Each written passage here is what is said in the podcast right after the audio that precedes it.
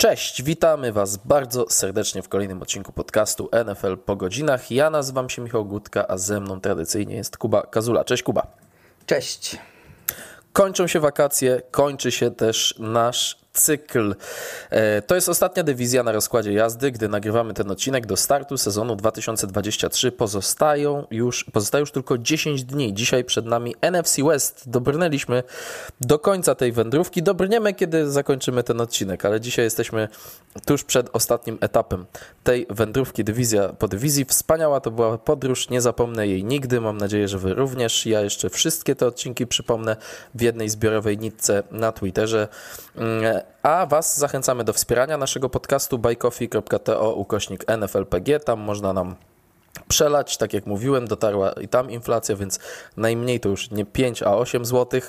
E, ale powiem szczerze, jak e, poleciałem na pierwszy po wielu miesiącach wyjazd do Anglii, nie narzekam już na ceny u nas, bo jak mi zeszły z blokady z konta i zobaczyłem, że za kawę i kanapkę na lotnisku zapłaciłem 72 zł w przeliczeniu, to pomówię sobie, dobra, może, i, y, może jest inflacja, ale da się przynajmniej przeżyć przy polskich ja tym, cenach. Mi w, tym roku, mi w tym roku zdarzyło się być y, w Norwegii, więc pod względem cen absolutnie. O, to miałeś jeszcze weselej chyba. Jeszcze weselej tam chyba miałeś ale rzeczywiście e, Coffee e, podniosło sobie te progi, e, będzie Patronite, ale to będziemy ogłaszać już w następnym odcinku, bo w następnym odcinku po NFC West zrobimy sobie już taki ostatni rozbieg do sezonu, ale te informacje, te ogłoszenia zostawimy sobie na koniec tego odcinka.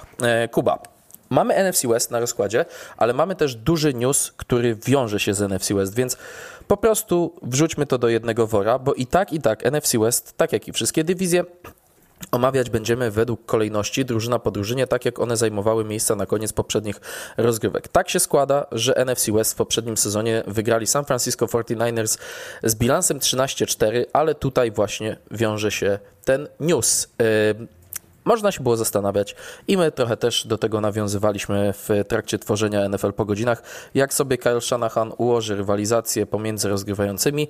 Wiemy już, że to jest rywalizacja co najwyżej dwustronna, a w zasadzie już hierarchia jest ustalona, ponieważ Trey Lance czyli rozgrywający, za którego w przeszłości San Francisco 49ers wydali trzy pierwsze rundy, przeskoczyli na trzeci numer draftu, żeby go wybrać, nie jest już dłużej zawodnikiem San Francisco 49ers. Trey Lance idzie za wybór z czwartej rundy draftu do Dallas Cowboys, co też e, wymaga pewnego komentarza. I to jest zawodnik bez podziału na pozycję, stop 5 draftu, który rozegrał najmniejszą liczbę meczów dla drużyny, która go wybrała. Tylko 8 meczów. To jest najniższa taka liczba w historii NFL. Zacznijmy od początku. Czy to jest fatalny wybór z perspektywy czasu e, w wykonaniu San Francisco 49ers? Ten Trey Lance rzuca się cieniem na San Francisco 49ers, Twoim zdaniem? Tak, to znaczy na pewno jest to wybór fatalny. To jest, e, co do tego nie ma żadnych wątpliwości i e, będziemy o nim wspominać jeszcze długo. Pytanie, w jaki sposób będziemy o nim wspominać, bo może się okazać, że 49ers mieli sporego farta z wyborem Brocka Perdiego.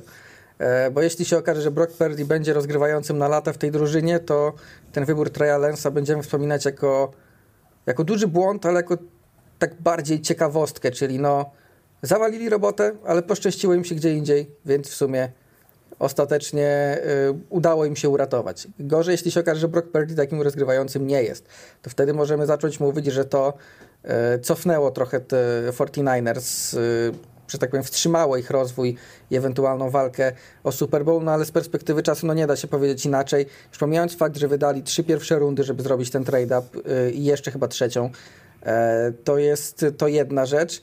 Dwa, te wszystkie informacje, które wyszły od tamtej pory, że oni w momencie trade-upu, wydając trzy pierwsze rundy, dalej nie wiedzieli, kogo chcą wybrać, e, to ja wtedy pamiętam, że do, dosłownie powiedziałem takie, takie słowa w naszym podcaście, że jeśli wydajesz trzy pierwsze rundy, żeby zrobić trade-up, to już wiesz po kogo. I 49ers też na mhm. pewno wiedzą. Okazało się, że nie, że wcale nie.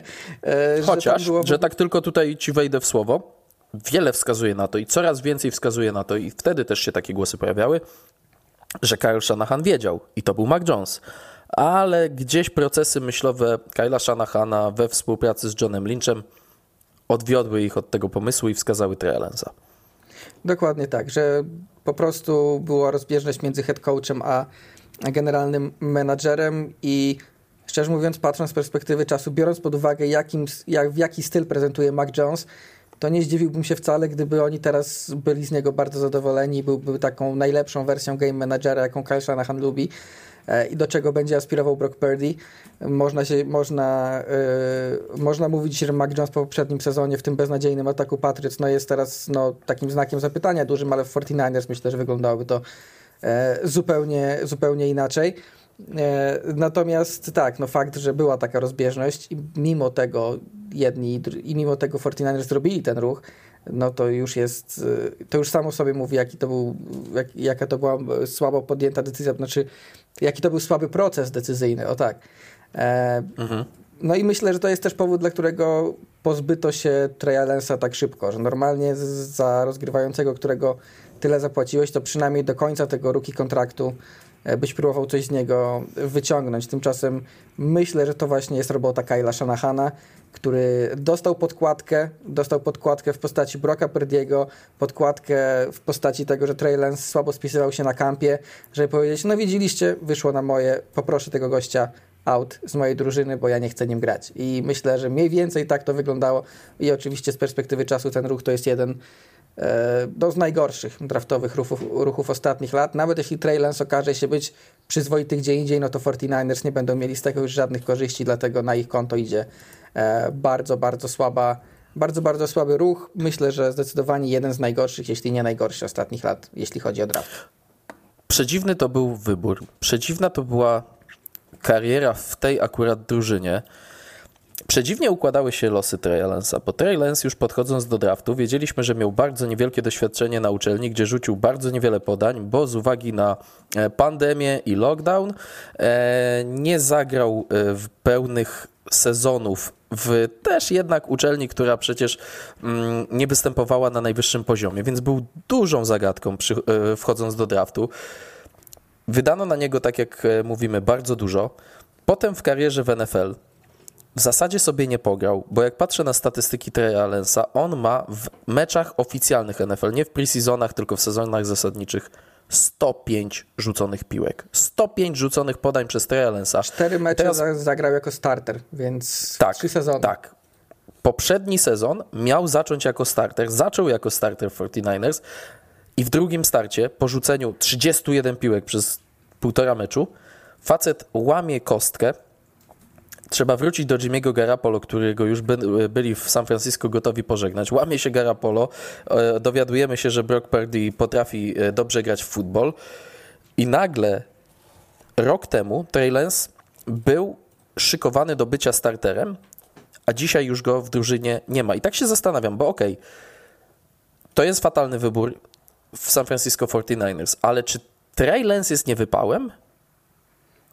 Na ten moment tak, aczkolwiek to jest jeszcze ten rodzaj, że tak powiem, niewypału, który może nam odmienić zdanie, jeśli, jeśli wypali gdzie indziej. To nie jest już ten typ zawodnika, przy którym mówimy, nie no, to to już bez sensu w ogóle, teraz to już mu zostało, nie wiem, XFL albo USFL mm -hmm, i mhm, tam niech mm -hmm. sobie gra.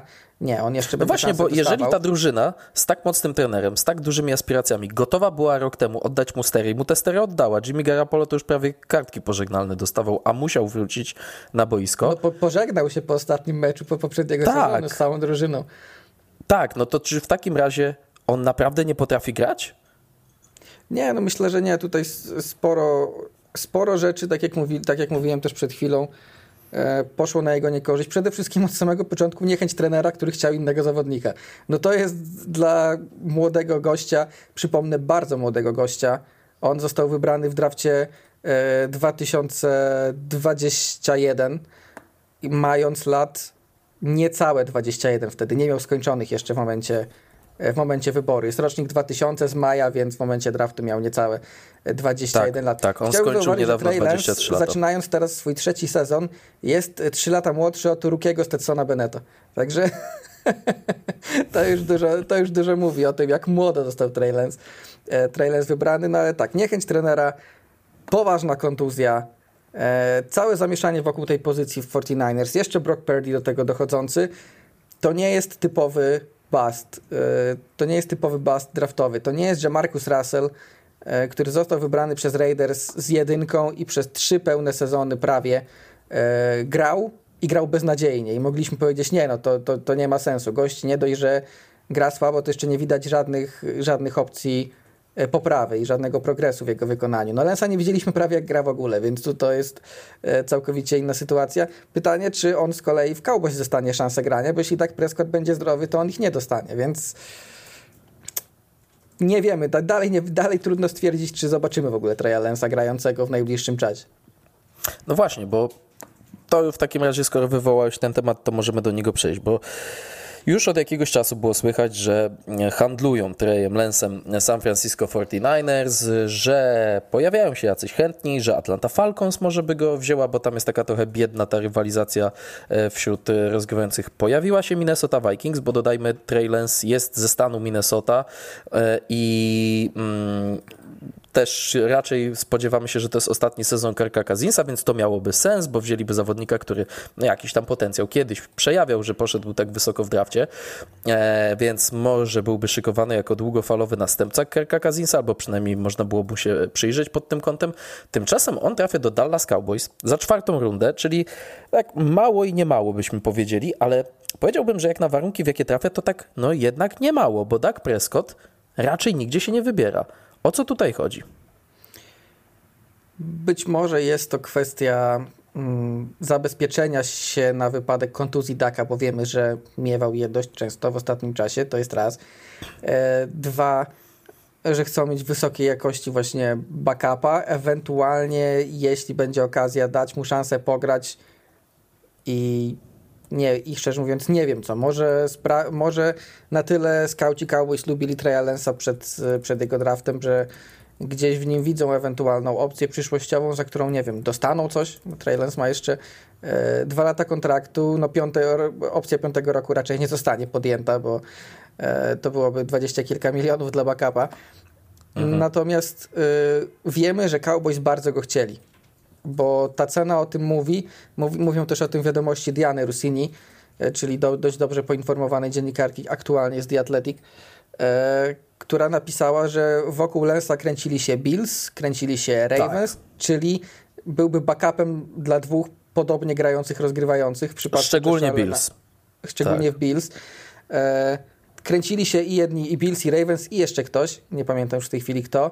Natomiast te ceny oscylowały w granicach piątej, szóstej rundy i takich tych wymian, dalszych wymian pików.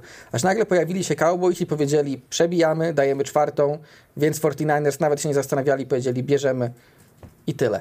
Więc fakt, że Cowboys byli w stanie po prostu wejść w środek negocjacji kilku drużyn i nie zastanawiali się nawet chwilę nad przebiciem tego, znaczy, że oni bardzo Treya Lensa chcieli. Pytanie jest właśnie, jaki jest ich cel, bo z jednej strony nie wydaje mi się, żeby to jakkolwiek miało wpłynąć na Daka Prescotta.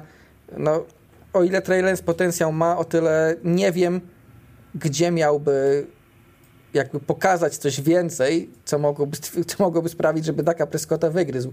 No jedyna opcja to jest właśnie kontuzja Daka i Trey Lance wchodzący i nagle, i nagle by się okazało, że gra świetnie, więc, e, więc, więc w ten sposób możemy go zostawić. No ale to jest e, na ten moment mało, mało realny scenariusz. Pojawiły się oczywiście plotki, że niedługo kończy się Prescottowi kontrakt, więc to jest też taka presja na niego, aczkolwiek no nie wiem, czy to jest presja na taka Prescotta, jak mówimy o chłopaku, który oczywiście, tak jak mówiłem, potencjał ma, ale na ten moment jest po prostu draftowym bastem. No nie nastraszysz No tym, właśnie, bo to jest takie... Nie nastraszysz tym rozgrywającego, który, o, który jest, który, o którym my mamy takie zdanie, że jest top 10 ligi gdzieś tam pod koniec. Tak, tak bo to jest, takie, to jest takie, jak to mówią Amerykanie, mówienie e, z obu stron ust. E, czyli takie bycie jednocześnie adwokatem diabła. Czyli no, Trey Lance przecież nie wypał. Fatalna decyzja 49ers. Gość nic nie pokazał, jest słaby. Trey Lance? Czy wywrze presję na Daka Prescotta? Czy Dak Prescott ma już się obawiać? Czy Dak Prescott za dwa lata to w ogóle nie opuści Dallas? No, albo, albo. Takie trochę mam wrażenie. A no, albo jest bastem, się... albo wywiera presję na top 10 rozgrywającym w lidze, no niestety. Dziękuję bardzo, dokładnie tak. No i tak to wygląda. Natomiast y, jestem ciekaw po prostu, co Cowboys będą z nim robić, bo tak jak powiedziałem, ten proces y, wymiany po niego y, pokazuje, że oni naprawdę go chcieli. Czwarta runda to z jednej strony nie jest dużo jak na gościa, którego 49ers wzięli za trzy pierwsze rundy i jeszcze trzecią. E, natomiast czwarta runda to też nie jest to też nie jest y, cena, którą dajesz za zwykłego backupa. Czwarta mhm. runda w draftu to jest już to jest miejsce, w którym nadal w każdym drafcie drużyny wybierają zawodników, którzy od razu mają wpływ na drużynę. E, więc e, jestem bardzo ciekaw. Jestem naprawdę e, ciekaw, jak to będzie wyglądało. Lensa przed draftem całkiem lubiłem. Myślałem, tylko jedyne co o czym myślałem, to że ten potencjał, który on faktycznie ma, będzie bardzo trudny do zrealizowania. No i jak się okazało, z różnych względów 49ers tego nie mógł zrobić, ale zobaczymy, do jakiego poziomu jest w stanie dojść gdzie indziej. Jeśli chodzi o drużynę, którą pozostawia Trey Lance, bo trudno właściwie typować, jak potoczy się dalej jego kariera, ale możemy zerknąć na San Francisco 49ers, powoli przechodząc do zapowiedzi tej drużyny. Brock Purdy zanim, ogłoszony. Zanim przejdziemy, mhm. zanim przejdziemy do zapowiedzi tych wcześniej, chciałem zauważyć, ale nie chciałem ci przerywać, bo mówiłeś o tym, że, e, że nie zapomnimy tego nigdy i mamy nadzieję, że nasi słuchacze też. Patrząc po wynikach, jak najbardziej to, to się zgadza. E, od naszego powrotu mieliśmy chyba dokładnie 20 odcinków w tej chwili. Mhm. E, I w top 6 jest cztery, są cztery zapowiedzi sezonu już. Piękna sprawa. Mam nadzieję, że reszta... odcinek. Mhm. No mów Nie, mówię, że mam nadzieję, że odcinek po pierwszym tygodniu będzie potem top 1. Bardzo możliwe, natomiast nie wiem, czy chcesz zgadywać, jakie są te dwie poza zapowiedziowe odcinki w top 6? Eee, topka rozgrywających? Tak. I nie wiem, nie wiem. I podsumowanie draftu. Ach, no tak, podsumowanie draftu. W sumie to było do przewidzenia jakoś. Zapom Faktycznie, bo mówisz 20 odcinków, e, przecież od e, przed draftu e, wróciliśmy, więc tak, rzeczywiście ten draft już się tam No i łapał, też widać, widać, widać też, e, których fanów w Polsce mamy najwięcej, patrząc po dywizji, bo idąc od najlepiej słuchalnych, to mamy AFC North, NFC North, AFC East i NFC South. O, NFC South, proszę bardzo.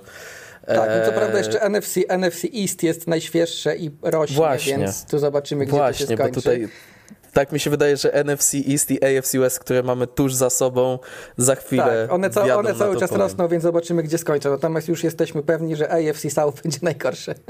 Tak. No. Szok i niedowierzanie. Chociaż ostatnio e, napisałeś mi tak, że objawili się fani Chargers w komentarzach. Tak, że czasami przy drużynach niepopularnych. Na nasz, na nasz odcinek napisały, że są fanami Chargers, także mamy. Znajdujemy fanów kolejnych drużyn. Jak może się okazać, że w końcu znajdziemy wszystkich, także. Tak, złapię wszystkie. E, jak znajdę fanów drużyn naprawdę takich niszowych, to już będziemy mieli e, kompletny zestaw. Ale co do 49ers, to tylko jeszcze uzupełniając, Brock Purdy oficjalnie jedynką na rozegraniu, Sam Darnold dwójką, trójką będzie Brandon Allen.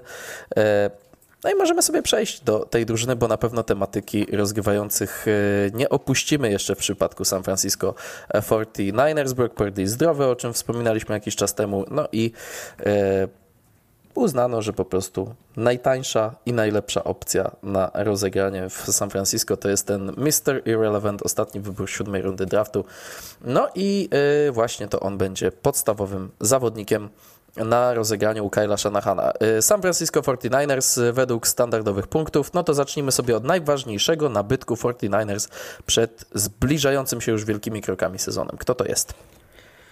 Javon Hargrave, e, czyli gwiazda defensywy Eagles z tamtego sezonu, jedna, jedna chyba z największych zaskoczeń wolnej agentury, bo mało kto się spodziewał, że 49ers będą rzucać takimi pieniędzmi.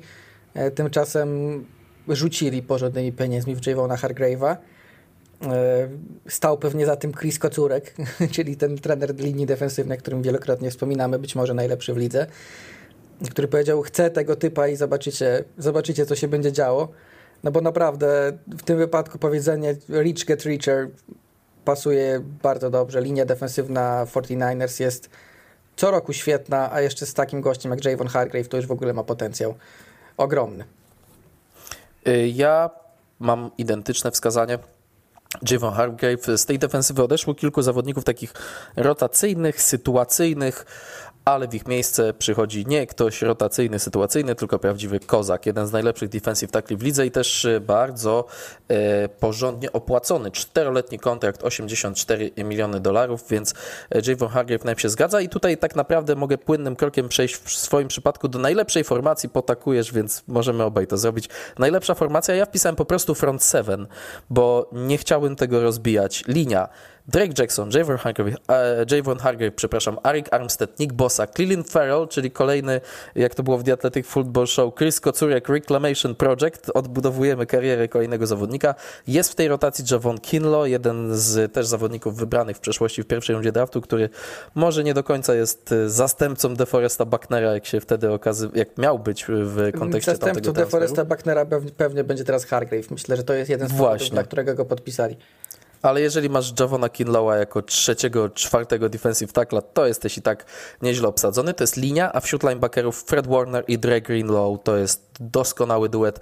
Teraz jeszcze typowany do startu jako ten trzeci jest Orion Burks, ale tutaj można gotować. Naprawdę ten front może gotować. Steve Wilkes przychodzi jako nowy defensywny koordynator po tym, jak Demico Ryans poszedł trenować na swoje w Houston Texans i Steve Wilkes bardzo często stosował presję jako trener Carolina Panthers, częściej niż 49ers, szczególnie przy tych pierwszych i drugich próbach, przy trzecich też, ale tam 49ers troszeczkę podkręcali tę gałkę z presją, akurat e, Steve Wilkes miał ją zawsze mocno odkręconą, więc jeżeli patrzę na taki zestaw zawodników i Steve Steve'a Wilkesa, który jest trochę bardziej agresywny, jeśli chodzi o zgłaszanie zagrywek w tych blicach, w tej presji od Demiko Ryansa, to ja sobie myślę, no to będzie groźnie. Potakiwałeś, więc u ciebie linia tak stricte, czy też cały front? Ja myślę, że ja wpisałem linię, co prawda, ale całość jak najbardziej, biorąc pod uwagę, że na linebackerze grają Fred Warner i Dre Greenlow, e, więc e, to jest też jeden z lepszych duetów. Fred Warner jest w ogóle w dyskusji o najlepszym środkowym linebackerze ligi, dlatego nie wiem, czy mieliśmy go chyba na pierwszym miejscu nawet, mam wrażenie, w, tych, w naszych rankingach pozycyjnych. E, dlatego no mają tutaj, mają Warnera, mają Nika Bossa, który jest z kolei w dyskusji o najlepszym edge rusherze ligi. E, Javon Hargrave jest w dyskusji o najlepszym defensive tackle ligi, jeśli oczywiście odstawimy Arona Donalda e, gdzieś na bok, bo to jest... Bo to jest w kategorii ludzie. W kategorii, w kategorii, ludzie. W kategorii ludzie Javon Hargrave jest w czołówce. E, dlatego ta linia naprawdę, naprawdę zapowiada się na, na bardzo mocno i całe front seven oczywiście też kolejny rok. Zresztą obrona 49ers będzie e, jedną, zapowiada się na jedną z lepszych w lidze. Oczywiście, jeśli nie sypną nam się jakieś e, kontuzje i zobaczymy też, też co z Nickiem Bossą, który ponoć chce nowego kontraktu, a jeszcze go nie dostał. Natomiast no, tu wydaje się, że nie ma żadnego nawet nie trzeba się zastanawiać, czy dać kontrakt Nikowi Bosie, nawet jeśli on chce rekordowy, to powinno się mu dać rekordowy, bo to jest topowy zawodnik młody na pozycji premium, także to tutaj nawet nie ma no, trudno mi sobie powiedzieć jakikolwiek przeciw temu, żeby dać mu wysoki kontrakt. Wiesz co, jak widziałem, e, co Neymar zarządzał, e, zażądał od tego saudyjskiego klubu, do którego poszedł, to, to, to ja bym tutaj postawił granicę w przypadku Nika Bossy. Ale myślę, Tam że w NFL to chyba nie ma. Sześć samochodów i te sprawy. Przy salary capie, więc... Ale wiesz, prywatny odrzutowiec i sześć hamerów nie liczy się do salary cap. Teoretycznie nie, aczkolwiek nie wiem, czy nie ma za to jakichś kar, gdyby, gdyby coś takiego wyszło. No to prawda, to prawda, ale e, to prawda oczywiście, o czym mówisz, że Nick Bossa zasługuje na każde na każde pieniądze, jeśli chodzi o pozycję pass rushera. No ten front jest y, doskonały. Powiedziałem, że z defensywy generalnie ubyło kilku zawodników rotacyjnych, sytuacyjnych. Z takich poważniejszych czy pierwszoplanowych postaci odszedł Jimmy Ward, który poszedł do, za Demico Ryansem do Houston, ale poza tym ta defensywa raczej się nie osłabiła, więc y, tu jesteśmy spokojni o jej poziom. Linia ofensywna to jest moja pięta achillesowa, którą wskazałem, więc y, vis-a-vis -vis na treningu tych panów, o których przed chwilą rozmawialiśmy, ja wiem, że Trent Williams to jest topowy liniowy, topowy lewy tackle, ale inni Aaron Banks, Jake Brendel, Spencer Burford i Colin McKivitz to jest dzisiaj typowany zestaw pozostałych czterech liniowych.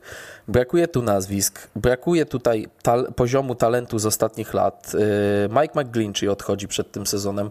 Brakuje głębi też za tymi dość anonimowymi liniowymi, których właśnie wymieniłem. Ci wszyscy ludzie mają maksymalnie 3 lata doświadczenia i są zazwyczaj wybierani w drugim, trzecim dniu draftu.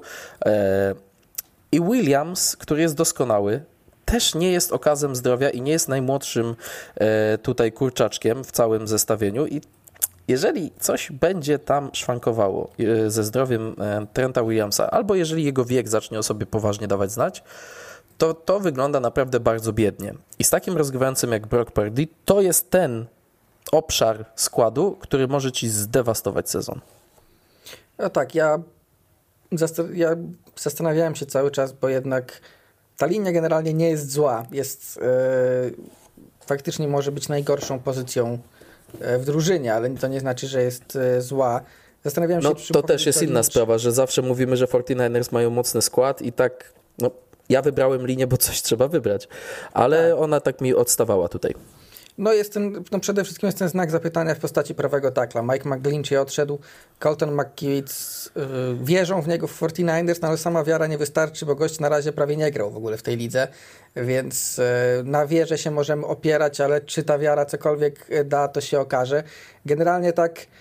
Yy, jak idziemy od lewej strony tej linii na prawą, to jest tak jak ten mem z tym pomalowanym koniem, co jest najlepiej pomalowany i potem, i potem zaczyna być coraz gorszy.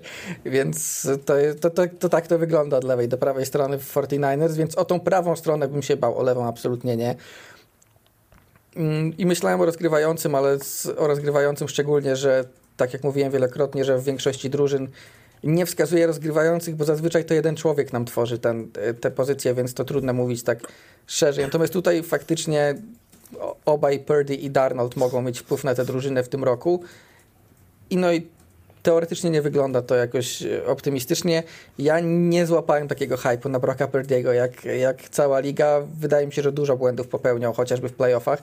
Więc kwestia jest tego, czy się oczywiście ma prawo jako, siód, jako z siódmej rundy, E, ale kwestia jest, czy się na nich nauczy, czy się okaże, że jednak pewnego poziomu nie przeskoczy. Natomiast no, biorąc pod uwagę, że mówimy o drużynie Kyla Shanahana, to, to ci rozgrywający, to wiem jak to z nimi jest, dlatego faktycznie... No właśnie, trzeba dodatek...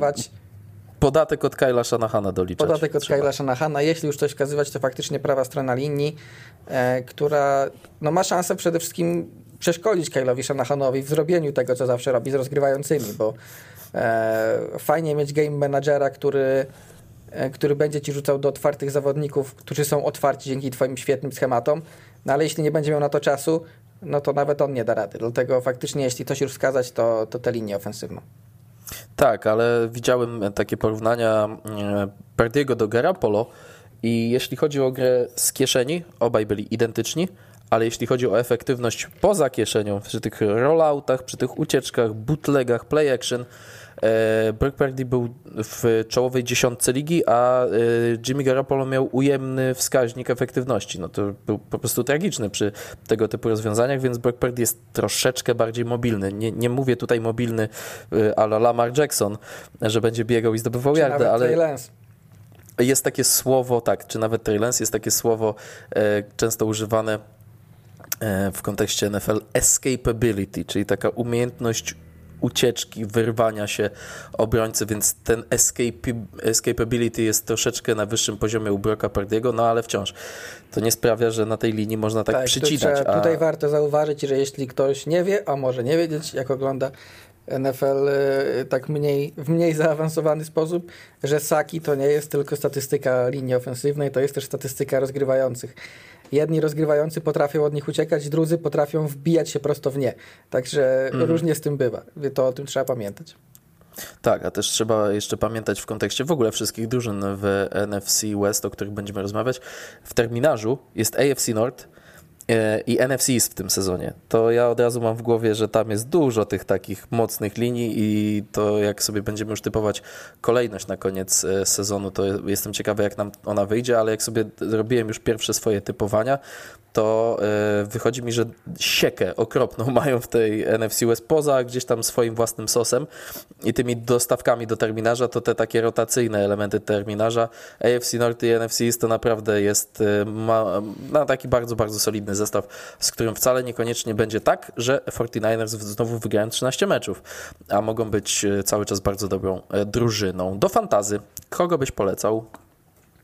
Ja polecam Brandona Ajuka, e, bo A, wydaje mi się, że to jest e, pomijając już oczywistości typu Christian McCaffrey oczywiście, czy George Kittle tak. jako topowy titan, e, to ja polecam Ajuka, bo mam wrażenie, że mówiło się o jego breakoutie i jakieś takie dziwne przeczucie, że ten breakout to nastąpi być może w tym roku. Miewał różne przyboje Brandon Ayuk z Kylem Shanahanem, który, który też nie dawał mu grać w pewnym momencie, wrzucił go do, tak, do takiego karceru trochę i sam Ayuk przyznał na początku tegorocznego kampu, że on sobie zdaje sprawę, dlaczego tam trafił i wie co robić, żeby już tego nie powtórzyć. E, na kampie zresztą jest ponoć najbardziej wybijającym się ofensywnym zawodnikiem 49ers, co oczywiście znaczyć nie musi wiele, ale czasem znaczy.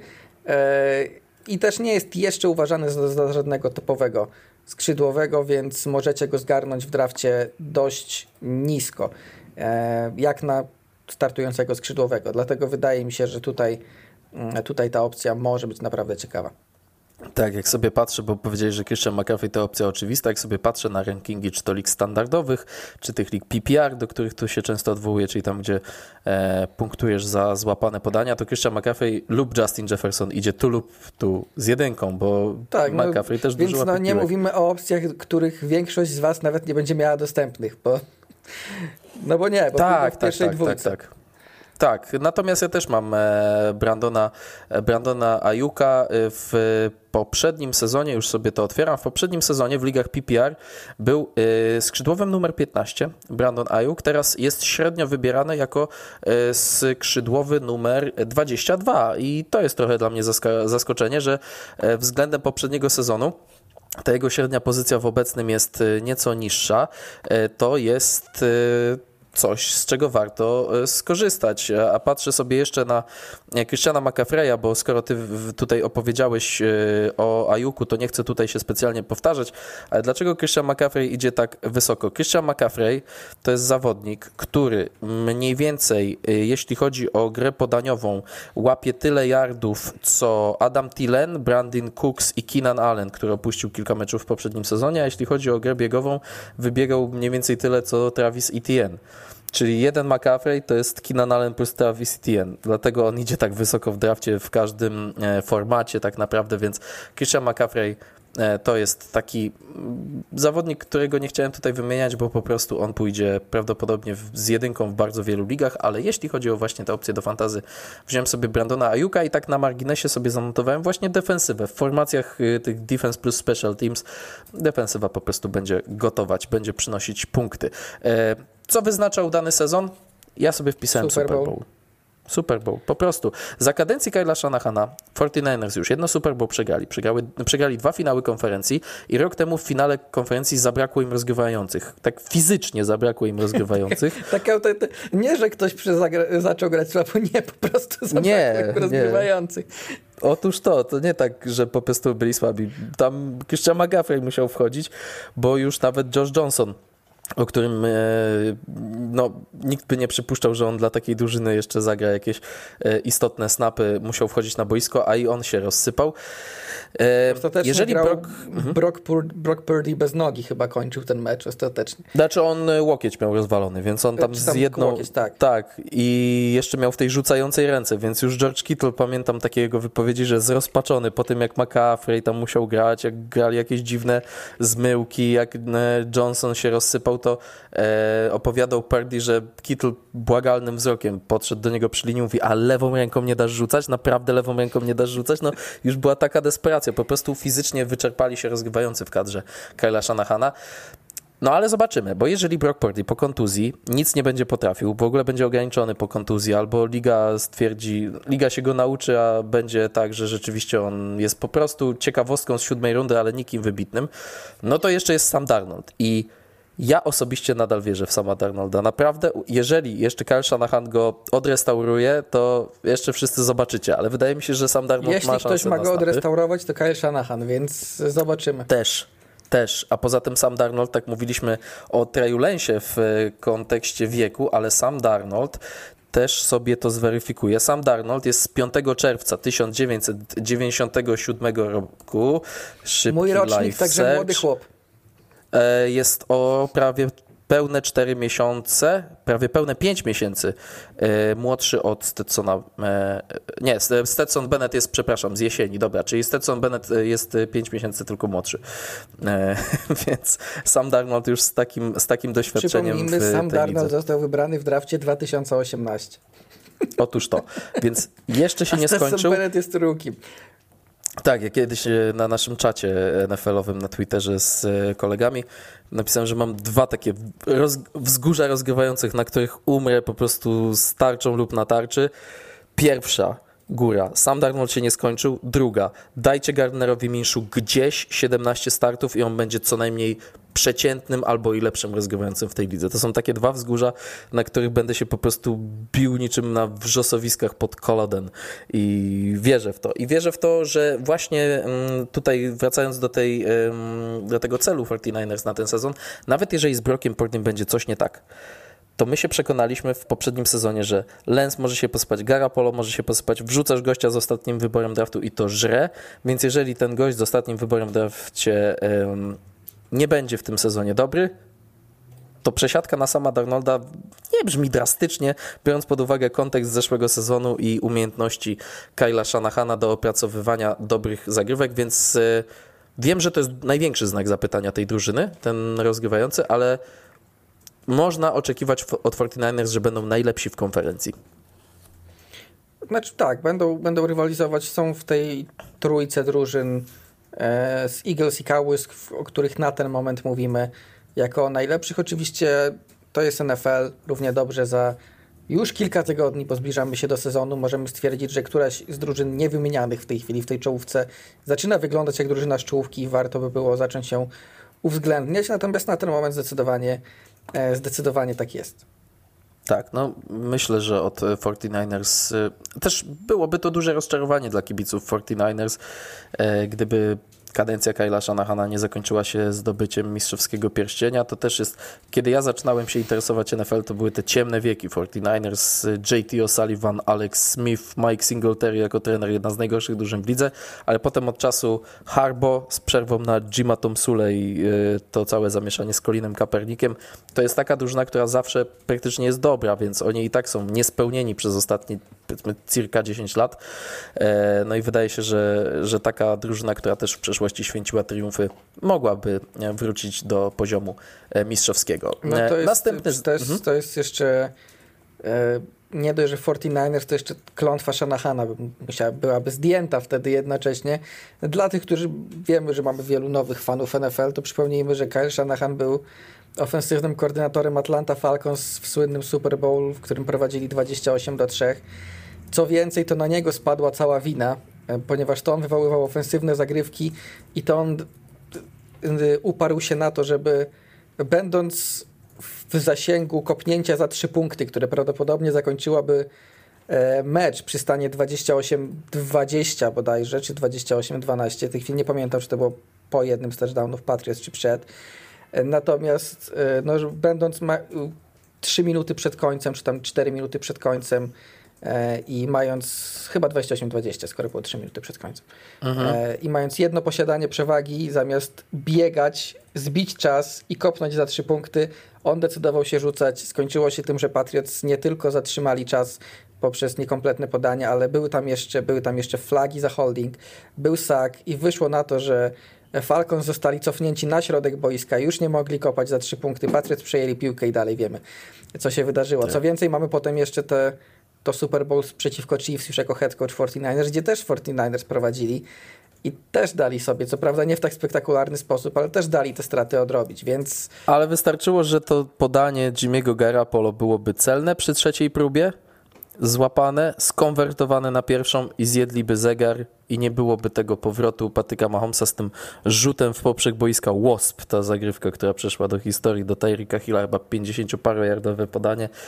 E, drobne, drobne marginalne różnice sprawiły, że e, gablota Kyla Shanahana jest cały czas pusta, więc on też ma rzeczywiście swoje demony do, do pokonania. Mm, trochę, Idziemy trochę dalej. Mi to, trochę mi to e, przypomina początek kariery Andy Rida. Trochę gdzie tak. Wszyscy, gdzie wszyscy wiedzieli, że to jest wybitny, wybitny trener, a zawsze jakieś dziwne rzeczy się działy w, w tych jego playoffach. Albo jakiś E, albo był, był, śmiano się długi czas z lidera, że nie potrafi zarządzać czasem, bo tutaj zabrakło czasu, tutaj coś tam w playoffach. Przegrał też Super Bowl jako head coach Philadelphia Eagles już na samym e, początku XXI wieku i potem czekał aż do Mahomesa i jego któregoś tam kolejnego roku z Chiefs, więc e, oby się to skończyło podobnie do Kyla Shanahana, bo trenerem jest świetnym. Andy Reid ma już swoje pierścienie i to w liczbie mnogiej. E, jest już trenerem całkowicie absolutnie spełnionym. Wszyscy doceniają go jako jednego z najlepszych trenerów naszych czasów. Dlatego tak. z Kylem Shanahanem może być podobnie, aczkolwiek Kyle Shanahan jest na tyle młody, że on ma na to bardzo dużo czasu jeszcze.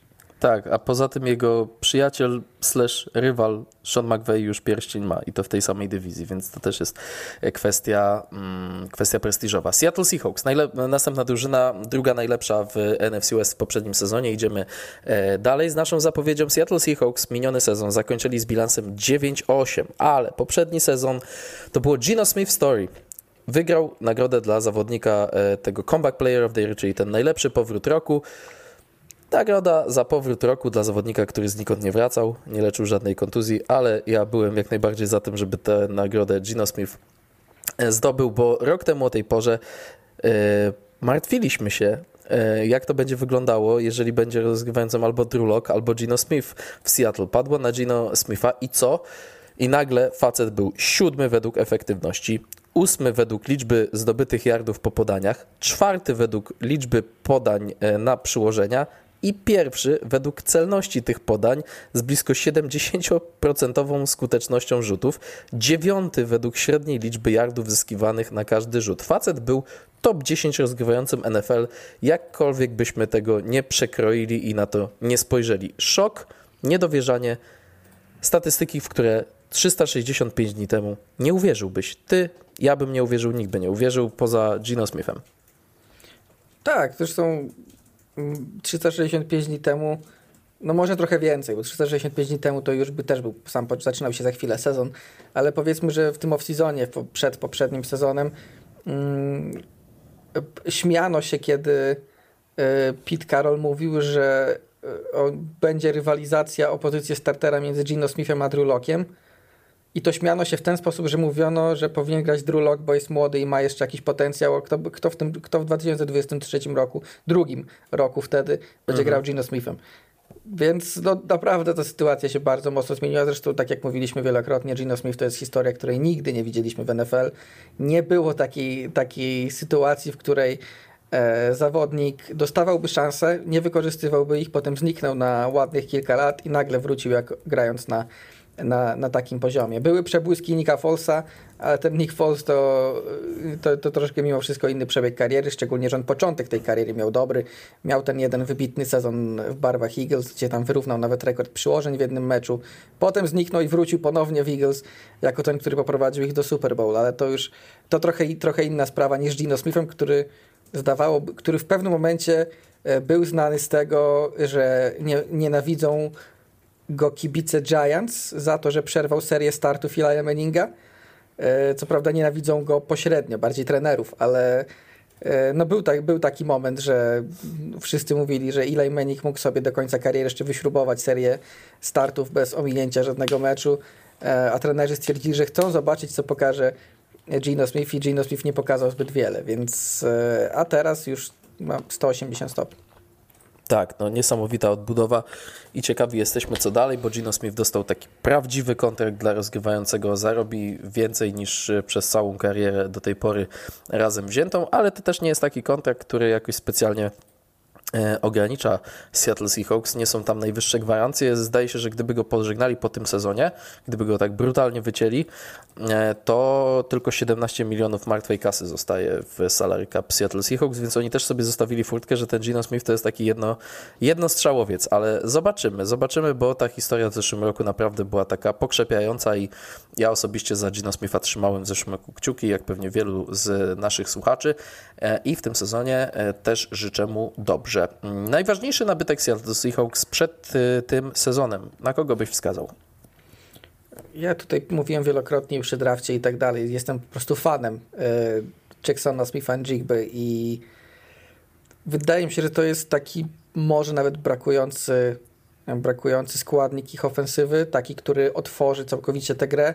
Co prawda niestety JSN ma aktualnie już kontuzję y, i tak. będzie walczył o to, żeby wrócić na week one, ale równie dobrze może E, może wrócić nieco później, a poza tym no, w przypadku Rukiego to zawsze jest problem wtedy, czy ona by na pewno wejdzie w ten sezon prawidłowo, no ale moim zdaniem nie ma, nie było w tym drafcie zawodnika z takim talentem, który tak bardzo pasowałby jako ten dodatkowy trzeci składnik do Loketa i Metcalfa. Więc e, wydaje mi się, że jeśli JSN będzie zdrowy, jeśli szybko zacznie łapać co, jak to ma wszystko wyglądać, to naprawdę będzie e, bardzo duży zastrzyk dodatkowej jakości w tym ataku. Tak samo wskazałem na Jacksona Smitha i Jigbe, bo te skrzydła się prezentują naprawdę godnie. E, DK Metcalf, Tyler Lockett to już był topowy duet, a e, JSN, jak go sobie już nazwaliśmy, to jest taki idealny ten slot receiver, czyli grający trochę we wnętrzu boiska bliżej linii ofensywnej, a nie e, biegający przy linii, bo właśnie w no, klubach, gdzie Lockett, byłby... Lockett z Metcalfem tradycyjnie będą łapać te swoje bomby, a JSN no będzie właśnie. posuwał łańcuchy na kolejne pierwsze próby. Otóż to i w klubach, gdzie byłby na siłę wypychany pod linię, miałby bardziej pod górkę, a tutaj właśnie wpasuje się idealnie do zawodników, którzy już są. I w poprzednim sezonie też Seahawks e, stosowali bardzo dużo tych e, ustawień z dwoma tight-endami. E, teraz wydaje się, że ich najlepszym ustawieniem jest ten 11 personal, 11 personal, już kiedyś to tłumaczyliśmy w NFL po godzinach, czyli dwie liczby określające liczbę, te, te cyferki, liczbę biegaczy i tight-endów na, na boisku. 11 personal to jest po prostu biegacz, tight-end i trzech skrzydłowych. To wydaje się dzisiaj takie wyjściowe, najlepsze ustawienie Seahawks. Spojrzałem sobie na to nawet w poprzednim sezonie. Ten, ta 11 ten personel z trzema skrzydłowymi. E, snapy e, przy pierwszych próbach tylko 41%, szósty najniższy współczynnik w NFL, ale e, ten, ta dwunastka, czyli personel z dwoma tajdendami 40%, pierwsze miejsce w lidze, a trzynastka z trzema tajdendami 13% i to był drugi wynik w lidze, tylko że to nie jest też efekt tego, że tych tajdendów Seahawks mają jakichś świetnych, mają takich solidnych, ale to nie jest tak, że, że teraz trzeba iść na jakieś wielkie ustępstwa, po prostu okazuje okazuje się, że ze Smithem Jibą najlepszym bazowym ustawieniem jest trójka skrzydłowych. No i Gino Smith też na pewno cieszy się z tego wyboru i tak e, swoją drogą to poza Jacksonem Smithem i Jigbą myślałem, myślałem jeszcze o Devonie Witherspoonze, e, przepraszam, ale zostawiłem sobie e, to właśnie na segment najlepsza formacja, bo ja wskazałem na secondary. Wskazałem na secondary wzmocniony właśnie wyborem e, Devona Witherspoona w pierwszej rundzie draftu, zestaw cornerbacków, e, Devon Witherspoon, Tariq Woolen, e, dwa wielkie nazwiska, Kobe Bryant i Michael Jackson i Artie... tak, jakby tak, pan brakuje Ar... tylko, nie wiem czy, Panther, czy Panthers go nie zwolnili, więc może być dostępny guard Michael Jordan, także... Uuu. To by była ekipa. Seahawks powinni go wziąć nawet dla żartu po prostu. Nie chcę, tak, to prawda. Jako 11 liniowego, nieistotne. Michael Jordan, jeszcze... Kobe Bryant i Michael Jackson w jednej drużynie. Bardzo mi się to podoba. Tylko żeby się jeszcze jakiś Elvis Presley trafił w NFL, to już w ogóle. Słuchaj, albo sam, samo, samo Michael Jordan i Kobe Bryant w jednej drużynie to jest tak clickbaitowy nagłówek, że to się nawet, nawet nie zdajesz sprawy. Tak, e, Artie Burns jeszcze uzupełnia zestaw cornerbacków, natomiast safety też bardzo fajna e, trójka, Quandre Dix, Jamal Adams, który trochę chyba zapomnieliśmy, że istnieje taki zawodnik jak Jamal Adams, Julian Love, e, czyżby to secondary to był nowy Legion of Boom?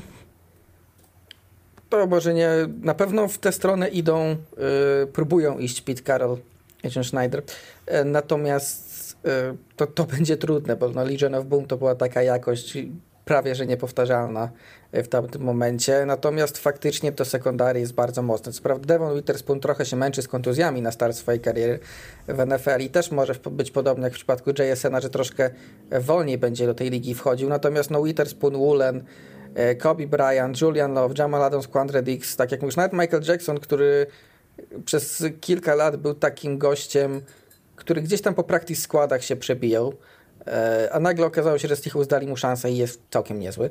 Więc yy, chyba, chyba nawet z tego co pamiętam, on tak bardziej yy, on bardziej woli, żeby mówiło się Mike Jackson, żeby czasem, żeby nikt nie przesadzał yy, tutaj z jakimiś zresztą to, to szczególnie, że dziennikarze mają taką tendencję w Patriots od kilku lat gra Bill Murray i, ma, i jest, i jest tak. jeden jest jeden z dziennikarzy, który przy każdym newsie o Billu Mareju wtrąca jakiś cytat z Dnia Świstaka.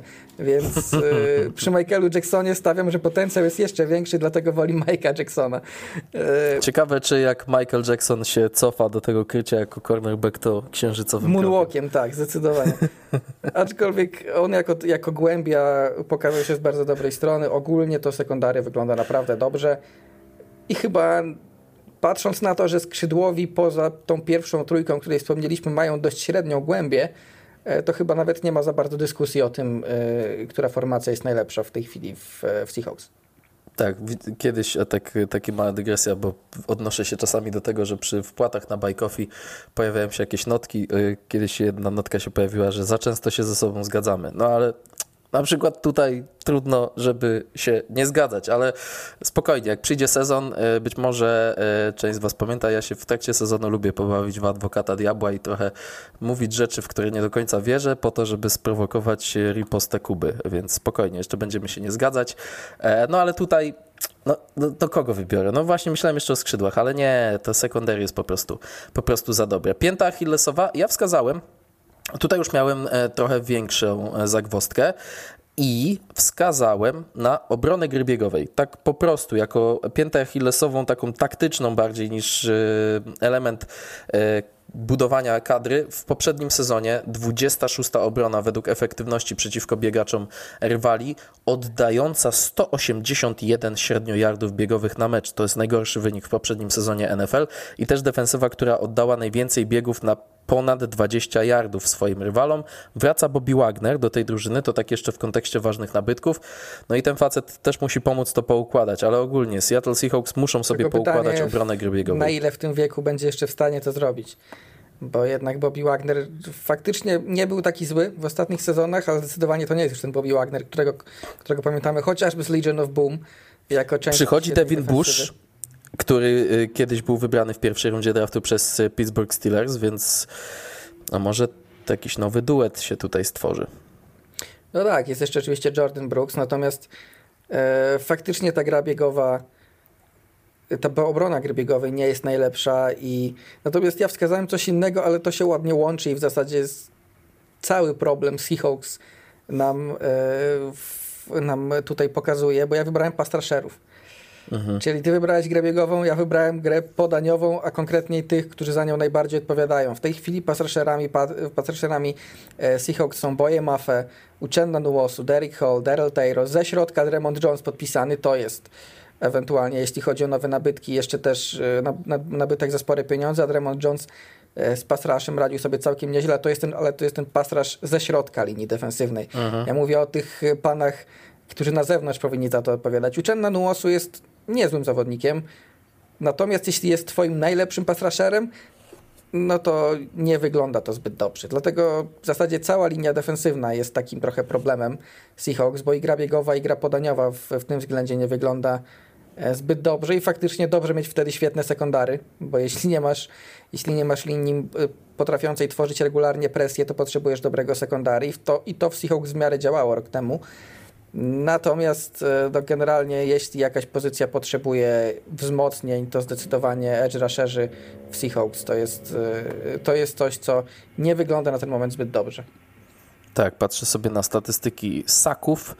E, sezon 2018 to jest 13 saków Franka Clarka. Od tamtego czasu nie było dwucyfrowej wartości. Uczena Nłosu w poprzednim sezonie e, Uczena Nłosu w poprzednim sezonie 9,5 saka.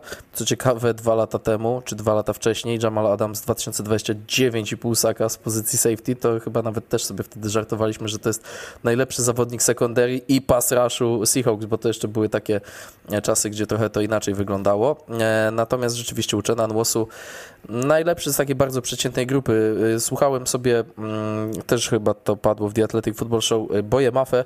Już teraz tak co do cyferki tego nie przytoczę, ale na chyba 120 iluś y, sklasyfikowanych pass rusherów pod względem częstotliwości nakładania presji w porównaniu do tego, jak często są na boisku, był 120 któryś, tam trzech czy czterech tylko było za nim, więc mm, Boje Mafę ma co udowadniać. Wybór z drugiej rundy draftu w poprzednim sezonie, teraz w tym roku w drugiej rundzie Derek Hall, więc y, y, też myślałem o nich, ale wiesz o kim jeszcze pomyślałem w tej kategorii? O środku linii ofensywnej, bo jest y, dwóch zawodników wybranych w czwartej i piątej rundzie, Antony Bradford i Olu Oluwatimi, o których ci, którzy śledzą proces draftowy wypowiadają się ciepło, na ile ciepło da się wypowiadać o zawodnikach wziętych tak nieco później.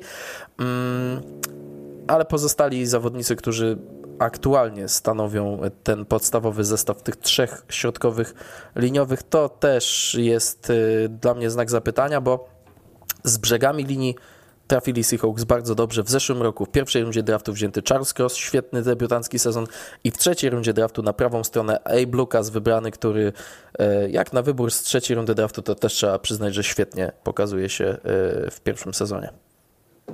Tak, no generalnie jeśli się o coś martwić, to zdecydowanie o środek linii, bo ci takle, już pomijając oczywiście Charles, Charles Cross e, był, był jakby przewidywanym dobrym zawodnikiem, no wybrany bardzo wysoko w pierwszej rundzie, zawsze wtedy stawiasz, że oczywiście to też nie zawsze wychodzi, no ale tutaj na niego Seahawks liczyli pod tym względem. Z kolei Abraham Lucas to jest taki, taki traf, który się przyda, przydarzył Seahawks w dalszych, w dalszych rundach i od razu wygląda dobrze, dlatego ci, ci takle naprawdę przyszłościowo wyglądają solidnie, faktycznie bardziej można martwić się o środek, szczególnie, że e, biegacze Kenneth Walker i Zach Carbonet, którzy mogą tutaj tworzyć duet, już niedługo będą potrzebowali, żeby w środku dla nich tego miejsca trochę było. Tak, ale patrzę w ogóle na ten, przypominam sobie zeszłoroczny draft Seahawks. Charles Cross w pierwszej rundzie, Kenneth Walker w drugiej, Abe Lucas y, w trzeciej, Boje Maffei był w drugiej, o nim trochę mówiliśmy, w czwartej Kobe Bryant, w piątej Tyreek Woolen. W tym roku dokładasz Jacksona Smitha, Njigbe, Zaka Charbonnet i e, Devona Witherspoona. To może być najszybsza przebudowa w historii NFL, naprawdę, bo tak w zeszłym roku mówili, o, wchodzą w przebudowę, oddali Russella Wilsona, będzie grał Gino Smith, przebudowa, w ogóle zanim Seahawks będą dobrzy, to upłynie e, dużo E, wody w Wiśle. Tymczasem wygląda na to, że jeżeli po zeszłoroczny draft to był w ogóle strzał za strzałem, ale jeżeli w tegorocznym drafcie tych dwóch, trzech zawodników wniesie odpowiednią jakość, to będziemy mówić o błyskawicznej przebudowie i w zasadzie takim przebudowie o zasadzie, szybkości przeładowania magazynków. to jest w zasadzie powtórka tego, co się wydarzyło 10 lat temu, bo wtedy też w zasadzie jednym draftem e, Seahawks zbudowali całą tę drużynę, która później E, wygrała Super Bowl, jeśli dobrze pamiętam, Russell Wilson, Richard Sherman, to wszystko był jeden draft. E, chyba Cam Chancellor też, coś takiego. Więc e, powtórka, a mówisz o tym, że dwóch, trzech zawodników, żeby było na podobnym poziomie. No myślę, że właśnie Witherspoon czy JSN to już jest sam start, żeby coś takiego żeby coś takiego zrobić, natomiast mm, zobaczymy, zobaczymy jak to E, jak to będzie wyglądać. Na pewno Seattle Seahawks są w znacznie, w znacznie lepszej pozycji niż, niż jeszcze rozmawialiśmy e, rok temu, więc e, ciekaw jestem, jak to będzie dalej wyglądać. A teraz spojrzałem, przepraszam, trochę, trochę przeszalałem, ale to była taka tak, seria. Tak, to było rozłożone w czasie. Tak, tak, 10, 11, 12, trzy drafty. W 10 Earl Thomas, Golden Tate, Cam Chancellor, w 11 Richard Sherman, Byron Maxwell, który też był mimo wszystko częścią tego Legion of Boom i obaj Malcolm Smith, w 6. Malcolm Smith MVP Super Bowl, KJ Wright w czwartej rundzie. A w 12 trzy pierwsze piki Bruce Erwin, Bobby, Bobby Wagner, Russell Wilson. Więc no, no cóż. No to tutaj można w dwa drafty zrobić podobny, podobny efekt y, i jeszcze obskoczyć rozegranie Gino Smithem. Do fantazy. Kto z Seahawks? Y tu mam troszkę problem, bo z początkowo też wskazałem JSN-a, szczególnie jeśli będzie, jeśli jest to liga PPR, a on gdzieś tam będzie szedł niżej, no ale ta kontuzja trochę mnie powstrzymuje przed tym, e, bo no nie wiem kogo wskazać innego, bo mam problem z biegaczami, bo dalej nie wiem kto tam, jak to będzie wyglądało, jak się będą rozkładać te, mm, te piłki dla nich. Z jednej strony można było zaufać Kennethowi Walkerowi, z drugiej strony on jest takim zawodnikiem boom or bust trochę, albo biegnie na 50 yardów, albo biegnie na minus 2. Tam nie ma nic pomiędzy. I pod, pod względem takiej efektywności faktycznie nie miał najlepszych cyferek rok temu. I też y, sami Seahawks przyznali, że właśnie to jest powód, dla którego wzięli Zaka Charbonnet. E, więc problem jest taki, że nie jesteśmy w stanie w tej chwili stwierdzić, jak będzie się to między nimi rozkładać. E, natomiast Metcalf i Lockett jacy są, każdy widzi. Oni raczej, ani tak. nie ben, to będzie raczej to, co widzieliśmy w poprzednich sezonach, więc to, gdzie są w tej chwili wybierani, w miarę odzwierciedla to, co będzie. Jeśli będzie jakaś zmiana, to spodziewam się co najwyżej lekkiego regresu Loketa e, niż, jakiegokolwiek, niż jakiejkolwiek zmiany na plus. Dlatego jeśli już, to, to chyba JSN jako, jako ta opcja, szczególnie do PPR, gdzie macie punkty za, złapane podania, a tych podań złapanych na 7-8 yardów zdrowy JSN może mieć naprawdę bardzo dużo. Tak, no w poprzednim sezonie Tyler Lockett był 13 najlepiej punktującym skrzydłowym w formatach PPR. E, DK Metcalf 16. Jak sobie patrzę na ten sezon i średnią pozycję ich wybierania, to e, DK Metcalf jest wybierany jako 16 skrzydłowy, czyli tam, gdzie był w zeszłym sezonie, ale Tyler Lockett jest wybierany jako 27 skrzydłowy. Pewnie niektórzy zakładają, że Jackson Smith Jigba mu zagrozi, że i wiek dopadnie Tylera Locketta, ale ja często to też mówię przy tej rubryce w kontekście różnych drużyn. Jak mogę mieć nieco gorszego e, czy podobnego skrzydłowego, ale dwie, trzy, cztery rundy dalej, to wolę tego trochę później, więc ja w tej rubryce mam Taylora Locketta, bo to jest, e, to jest sprawdzona opcja więc uczciwie będzie dawał punkty. Co wyznacza udany sezon dla Seattle Seahawks w nadchodzącym roku? To jest trochę sytuacja jak z Giants, mam wrażenie. Czyli trochę powtórka tego, co było rok temu, plus ewentualnie rozwój poszczególnych formacji, poszczególnych zawodników, bo wydaje mi się, że Seahawks, tak jak Giants, trochę zrobili wynik ponad stan rok temu. Mhm. A to zawsze, zawsze jest wtedy zagrożenie, że można wrócić na ziemię. Więc jeśli będzie powtórka z, jak, z jakimś lepszym, ewentualnie wyjściem na przyszłość, no to, to, to, to już można będzie uznać za udany sezon. Oczywiście, jeśli będzie cokolwiek więcej, to tym bardziej. Tak, no, yy, oni weszli do playoffów w poprzednim sezonie, yy, ale ja sobie wpisałem wygranie meczu w playoffach. Wpisałem sobie wygranie meczu w playoffach, bo wydaje mi się, że Pete Carroll będzie mierzył wysoko, bo cztery ostatnie wycieczki do playoffów dały trzy odpadnięcia od razu, bo od przegranego Super Bowl z Patriots Pete Carroll ma bilans w playoffach 3-6. E, Gino Smith grał bardzo dobrze w zeszłym sezonie. Udał się zeszłoroczny draft. Tegoroczny draft daje nadzieję na co najmniej 2-3 mocne dodatki i wydaje mi się, że oni w NFC mogą się naprawdę bardzo mocno liczyć, dopóki Gino Smith nie zamieni się w dynię. Naprawdę wierzę w to, że mogliby Seahawks dojść do finału konferencji, takiej konferencji. Natomiast trochę znowu y, będąc adwokatem diabła, gdyby powtórzyli zeszłoroczny sezon, albo nawet nie weszli do playoffów, ale mieli podobny bilans 9-8, ale gdybyśmy widzieli, że do zeszłorocznego udanego draftu e, doszedł tegoroczny udany draft A i traktowalibyśmy w dynie. Tak, i traktowalibyśmy y, Seahawks, to myślę, że jesteśmy w stanie y, nawet przy takim rozstrzygnięciu myśleć o Seahawks jako potencjalnym zespole nawet z potencjałem na wejście do Super Bowl, ale w sezonie 2024, y, że jest nowa grupa liderów drużyny. Z Gino Smithem okazuje się, że to nie był tylko jednorazowy wystrzał. Większość, I taki większość sezon, na ruki kontraktach, także... Tak, i taki sezon, który pozycjonuje cię bardzo dobrze e, w kontekście przyszłości, też uznałbym za udany, ale wydaje mi się, że przy picie Karolu trzeba e, oczekiwać wygranego meczu w playoffach jako dopiero tego odfajkowania takiego udanego sezonu. Tak, no myślę, że tak. Zresztą Pete Carroll jest najstarszym head coachem w lidze, tak? On tutaj no, jak najszybciej chce wygrywać, dlatego taka szybka przebudowa, na jaką w tej chwili nastawiają się Seahawks i na jaką jak na razie, jaka jak na razie całkiem dobrze im wychodzi, patrząc na, ten, na te ostatnie drafty, no to oni się na, na pewno się będą na to nastawiać. Nikt tutaj nie będzie jakichś planów pięcioletnich rozpisywał, E, bo nie wiadomo ile jeszcze Pete Carroll będzie trenował po prostu. E, mhm. Dlatego oni jak najszybciej chcą wrócić do Super Bowl i faktycznie to, co powiedziałeś, jeśli będzie wszystko szło po ich myśli, to jak najbardziej e, ma to sens.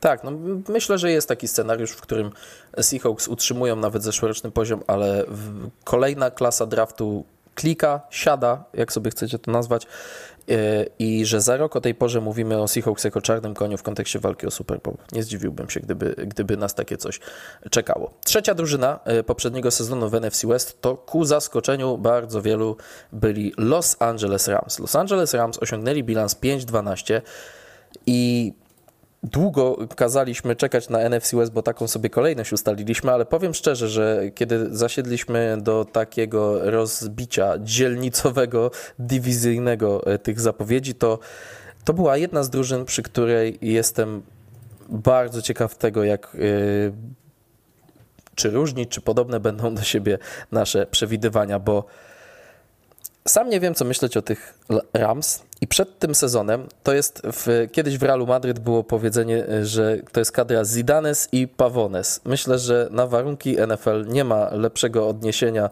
niż obecni Los Angeles Rams, bo tam są wielkie gwiazdy, a pozostali zawodnicy to kompletne nieraz anonimy. Ale zdecydowanie ja się... więcej jest Pavones i to Tak, tak, ale, e, ale tych Zidanów też kilku jest e, niezłych. Ale ja się przede wszystkim, Kuba, zastanawiam, czy, czy my obserwujemy zamknięcie rozdziału w Rams, czy otwarcie nowego rozdziału? Co my, co my w zasadzie w tym momencie obserwujemy w Los Angeles? Czy to jest jakieś chwytanie się jeszcze przeszłości przez tych Zidanów, czy patrzenie w przyszłość z uwagi na absolutną masę pawonów. Mam to zanotowane na później, ale teraz mogę to wyciągnąć. W tej kadrze, przed cięciami, ogłoszeniem kadry na sezon tej ostatecznej, na kampie było 37 debiutantów, z czego 23 nie wybrano w drafcie. To co to jest za drużyna? To jest drużyna, która po prostu poszła po wszystko, wygrała wszystko i teraz w spokoju może zrobić wersję nuklearną. Jak dla mnie obserwujemy samą końcówkę rozdziału, bo wydaje mi się, że zanim e, Rams będą gotowi, żeby ponownie walczyć o wysokie cele, e, to takiego Stafforda czy e, Donalda może tutaj już nie być. Aaron Donald już kolejny off-season rozmyślał nad końcem kariery, więc niewykluczone, że po kolejnym sezonie to zrobi, chyba że nie wiem, jakaś szybka przebudowa się uda w jakiś sposób i będzie szansa jeszcze walczyć o wyższe cele. Matthew Stafford ma problemy zdrowotne, też nie wiadomo jak długo jeszcze, jeszcze to potrwa.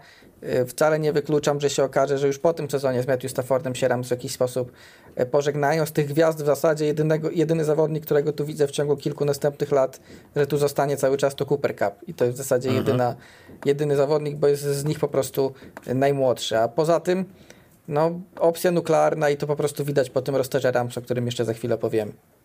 Tak, no przeciekawy jestem tego, jak potoczy się ten sezon. Najważniejszy nabytek, zacznę od siebie, bo ja tutaj podszedłem e, trochę tak na cwaniaka. Najważniejszy nabytek to jest brak odejścia Shona McVeya. Tak sobie to nazwałem. E, Sean McVay kontemplował zakończenie kariery, czy przerwanie jej na jakiś czas, ale ostatecznie zdecydował się na powrót. E, odświeżył sztab i wydaje się, że e, z tego, co się czyta, słucha, bardzo polecamy serię Play podcastową w The Athletic. Wydaje się, że Sean McVay przestał się skupiać na takich celach, na jakiejś takiej liście do odfajkowania, bo to jest trener, który z tego co słyszymy, znowu chce zacząć czerpać radość z trenowania, z bycia nauczycielem, a on się stał takim człowiekiem skonsumowanym przez y, osiągnięcia i nawet zdobycie Super Bowl nie dało mu takiej satysfakcji, z, wynika z rozmów z nim, takiej satysfakcji, że oto jestem, osiągnąłem coś, jestem spełniony. Więc on teraz, skoro ma to Super Bowl, po pierwsze zacznie je doceniać, a po drugie ma znowu cieszyć się procesem. No a tu proces jest w jakimś dziwnym proces stadium. Proces będzie rozwoju. bardzo długi, więc może sobie spokojnie go prowadzić, nikt tu nie będzie oczekiwał. No ten pierścień zmienia wszystko tak na dobrą sprawę.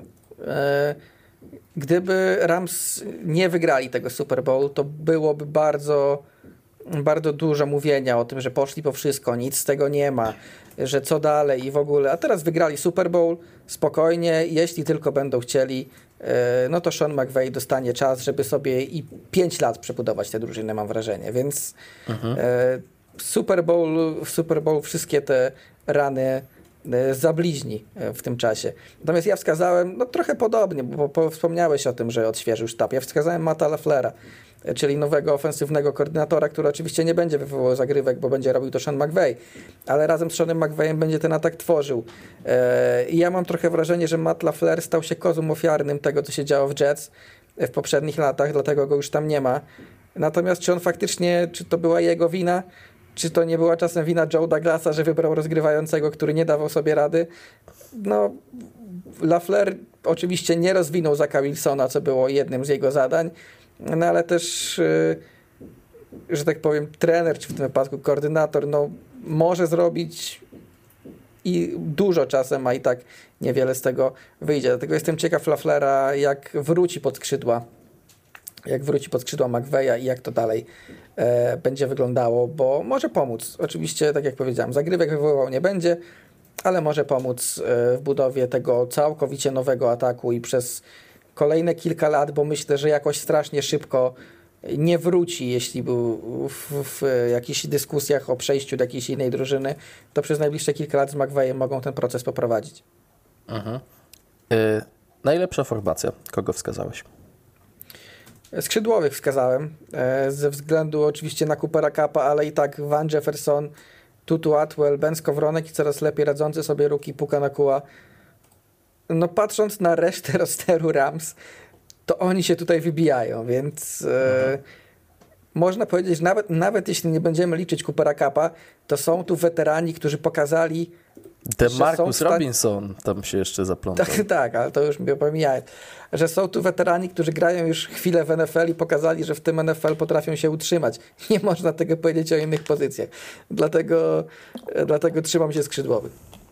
Ja myślałem o skrzydłach, myślałem o linii defensywnej według takiego klucza, że wezmę te formacje, gdzie są najlepsi zawodnicy, bo oni tworząc te formacje poprawiają jej poziom. Ale być może pójdę troszeczkę kontrowersyjnie patrząc na poprzedni sezon, ale ja wybrałem linię ofensywną z dopiskiem zdrowa linia ofensywna, bo Poszedłem w formację najróżniej, najrówniejszą, przepraszam, bez różnic w wahaniach poziomem w stylu mamy formację, gdzie jest facet z All Pro i facet niewybrany w drafcie. Poszedłem w zdrową linię ofensywną, mimo tego, że w poprzednim sezonie przetrzebiły ją kontuzje i w pierwszych 13 kolejkach Rams mieli 12 różnych zestawów starterów, pięcioosobowych zestawów starterów. I oczywiście w innych formacjach są Donald czy Cap, ale Linia ofensywna, zdrowa, w układzie od lewej strony Joe Noteboom, Steve'a Villa, Brian Allen, Logan Brass i Rob Havenstein jest najstabilniejszą z tych wszystkich formacji w drużynie, gdzie masz taką rozsypankę tylu debiutantów, tylu y, ludzi niewybranych w drafcie, że po prostu ja sobie wziąłem, tak jak czasami się do tego odwołujemy, taką formację, gdzie wszyscy w Madenie mają 78 do 80 overalla i ona jest dobra, bo jest równa, a nie jest tak, że Aaron Donald dźwiga e, za całą resztę, a Cooper Cup za pozostałych skrzydłowych. No tak, tu może, może być taka opcja faktycznie, że ostatecznie tak to wyniknie. No, w, w zeszłym roku posypali się zdrowotnie ofensywnie liniowi Rams, e, a pozostali nie byli w stanie tego pociągnąć, bo nie było bardzo z czego. E, teraz faktycznie może być to niezłe. Jeszcze wzię, wzięli teraz ze Steelers Kevina Dodsona, do tak. głębi, więc troszkę się na, na, w razie kontuzji zabezpieczają, więc może nie być, e, może nie być tak źle faktycznie. Tak, no ale mówię, patrząc na poprzedni sezon, e, to może być nie do końca logiczny wybór, ale uznałem, że ja nie chcę wybierać formacji, znowu powiem to, Zidanes i Pavones, tylko u mnie takich, to jest formacja, patrzę na tamtą drużynę, Micheli Salgado i Iwanów Elguerów, więc może być, może być w ten sposób. Y, w, w Rams może być spokojniej, jeżeli ta linia będzie, jeżeli ta linia będzie stabilna. Mm, pięta Achillesowa, Rams, na jaką byś wskazał? E, napisałem e, cała obrona poza Ronem Donaldem. No, no i, chyba szczerze uczciwie. mówiąc, nawet, i to nawet nie jest hiperbola. wystarczy, jeśli ja teraz przeczytam kilka nazwisk, które w tej chwili są kandydatami do bycia podstawowymi zawodnikami w Rams, to nasi słuchacze i to nawet ci, którzy śledzą NFL, newsy z NFL dzień w dzień, a nie tylko oglądają mecze, e, bo są i tacy, którzy po prostu bawią się samym futbolem, oglądając mecze tak. w każdą niedzielę i nie śledzą newsów ani nic takiego. Oczywiście w tym nie ma nic złego, żeby nie było. E, natomiast nawet ci, którzy gdzieś tam śledzą te newsy dzień w dzień, no, w tej chwili kandydatami do startu w Rams są Ras East, Christian Roseboom, Tremaine Anchrum, Michael Echt, e, nie wiem kto jeszcze. No, reszta już... Keleci, Ania Lebeci. Tak, no generalnie, generalnie jest wysoko, mówiąc, mówiąc w skrócie. I no trudno mi sobie wyobrazić, że ta defensywa będzie nagle jakaś, jakaś konkretna na kilku zawodników niewydraftowanych, czy tam wydraftowanych w tym roku musiałoby od samego początku okazać się strzałami, jeśli nie w dziesiątkę, to chociaż w ósemkę, y, żeby, żeby ta defensywa jakkolwiek funkcjonowała, bo inaczej po prostu tego nie widzę. Myślałem osobiście o tym, żeby wskazać formacje specjalne, bo tam poza typowanym do wykonywania akcji powrotnych Tutu Atwellem wszyscy są debiutantami. Ethan Evans, e, Tanner Brown, czyli nowy punter i nowy kicker, jest nowy long snapper nawet, Alex Ward i wygląda na to, że tam po prostu Zawsze debiutanci na pozycjach kopiących lubią mieć trudne, bolesne wejście do ligi, więc to może być szczególnie duża pięta Achillesowa. No Tak, chyba szczególnie kickerów mam, wra- kickerów mam wrażenie trudniej przewidzieć niż panterów. Panter, To panter, prawda. jak, panter, panter jak ma bombę w nodze, to gdzieś tam ta piłka będzie latała e, daleko i będą te panty całkiem przyzwoite. Kicker może mieć bombę w nodze, ale ta bomba będzie trafiała w 17 rząd trybun po prawej stronie, dlatego e, Tak. lepiej, lepiej, zawsze, lepiej zawsze się trafia z panterami. No ale tak, no Ale drodzy trenerzy, przestrzegam przed wycinaniem e, debiutantów kopaczy zbyt wcześnie, bo pewien Daniel Carlson też był kiedyś wzięty w drafcie przez Minnesota Vikings i wyleciał po miesiącu, a dzisiaj wszyscy fani Vikings po prostu e, żałują, bo on w Las Vegas Raiders należy do najlepszych kopaczy w NFL, więc cierpliwość też e, się przydaje, więc dlatego ja nie chcę wrzucać tutaj e, debiutantów, no bo to też nie wiadomo. Ja sobie wpisałem jako pięta Achillesową absolutny brak głębi. No jeżeli masz 23 ludzi niewybranych w drafcie, 37 z nich to debiutanci, to trzeba być naiwniakiem, żeby wierzyć, że oni wszyscy będą fajnymi opcjami B już fakt, że wielu z nich musi być opcjami A na swoich pozycjach, ale kilka kontuzji może całkowicie wykoleić sezon ponownie w Los Angeles i Sean McVay musi znaleźć przynajmniej kilku graczy rotacyjnych z tej y, masy debiutantów, bo poza tym będzie, będzie bardzo trudno. Tak, no to jest taka chyba e, powiedziałbym przebudowa w ostatnich latach taka najbardziej faktycznie z opcją nuklearną trochę. Że Tak. wygraliśmy w Super Bowl i dosłownie dwa lata po wygraniu Super Bowl mamy taką czystkę w tej drużynie, e, że trudno to sobie wyobrazić. Inne drużyny próbują te, robić ten reload, jak mówiliśmy wielokrotnie, że utrzymywać się gdzieś tam przynajmniej jako ci średniacy e, i do, dorabiać nowych, znaczy dorabiać, dobierać nowych zawodników pod to, żeby się wzmacniać. Za to no tutaj mamy po prostu, mieliśmy mocną drużynę, teraz nie mamy nic i trzeba budować od początku.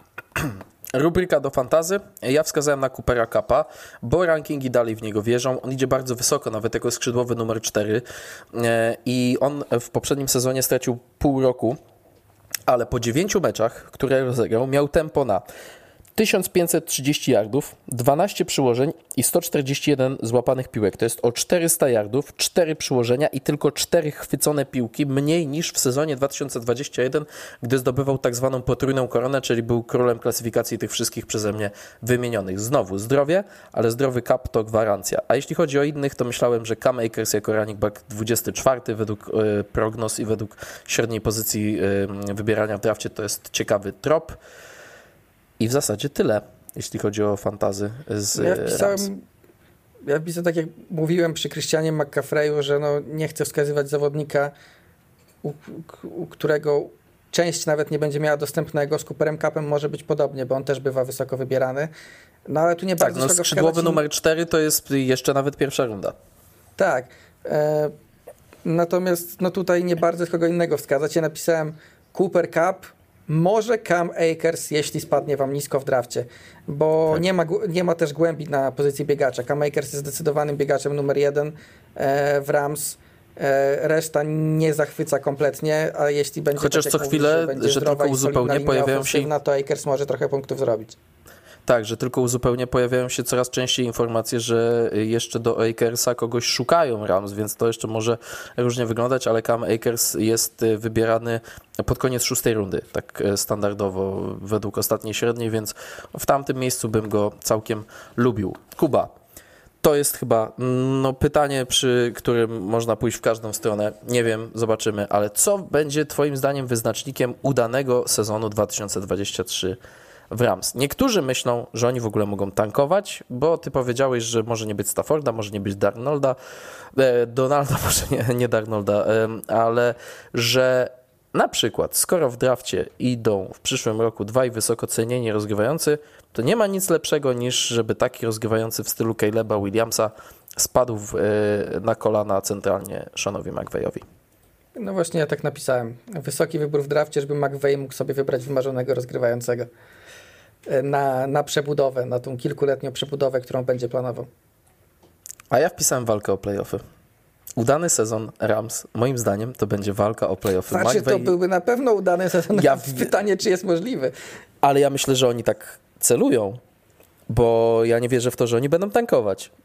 I wydaje mi się, że Sean McVay nie stawia sobie skromnych celów i przebudowa. Okej, okay, Seahawks pokazali, że przebudowa może być szybka. Tutaj takiej historii się nie spodziewam, ale w NFC myślę, że można bić się o playoffy, jeżeli masz Stafforda, Kappa, Akersa, zdrową linię ofensywną, Donalda i paru solidniaków w obronie typu John Johnson, Jordan Fuller, e, Ernest Jones, e, w ataku jest Van Jefferson, Tyler Higby. Jeżeli ci ludzie dowiozą, to tak, no tutaj powiedziałem Zidanes i Pavones, teraz mi wychodzi, że tych Zidanów tutaj nie, nie ma aż tak wielu, ale jest kilku po prostu takich bardzo już doświadczonych gości na poziomie NFL z 8-10 nazwisk, jeżeli pociągnie tę drużynę i przede wszystkim patrzę tutaj w kierunku Stafforda, linii ofensywnej, e, jako te takie mm, punkty przeważenia tego sezonu. Może nie tych największych liderów, ale myślę, że od Stafforda i od linii ofensywnej będzie zależeć bardzo dużo. Od kilku postaci w defensywie poza Donaldem będzie też e, zależeć to, czy ten cel, e, walka o playoffy będzie w stanie zrealizowany. Nie mówię o awansie do playoffów, ale walka o playoffy myślę, że jest w zasięgu Rams. Myślę, że mogą o te playoffy powalczyć i nie wierzę w tankowanie Los Angeles Rams. Znaczy, wydaje mi się, że tankować oczywiście nie będą. Ja bardziej patrząc na, ten roster się zastanawiam, czy oni nie będą tankować nieświadomie. E, bo, bo po prostu może tak być. E, okej, okay, no nie przewiduję, że będą mieli pierwszy pik w drafcie, bo jednak za mocny mają sztab, jeśli o to chodzi. E, te sztaby mhm. trenerskie nawet z tych słabszych zawodników potrafią wyciągać wystarczającą liczbę zwycięstw, żeby nie być najgorszą drużyną w lidze. No ale jakoś nie wierzę w te playoffy, w tę walkę o playoffy nawet. Y, wydaje mi się, że mimo wszystko tu znacznie bliżej będzie wyborów top, nie wiem, 8 draftu y, niż, niż walki o playoffy, bo jak na, naprawdę, jak patrzę na ten, jak patrzę na ten skład w defensywie, okej, okay, atak może być solidny, bo tu jest do Stafforda Kappa i przyzwoitej linii dochodzi Sean McVay, natomiast poskładanie tej defensywy wokół Arona Donalda będzie bardzo, bardzo trudne. Wydaje mi się, że Aaron Donald też będzie miał bardzo trudny sezon, bo przy tych kolegach dookoła to jego nawet można potrajać bez zagrożenia, że coś się wydarzy gdzie indziej.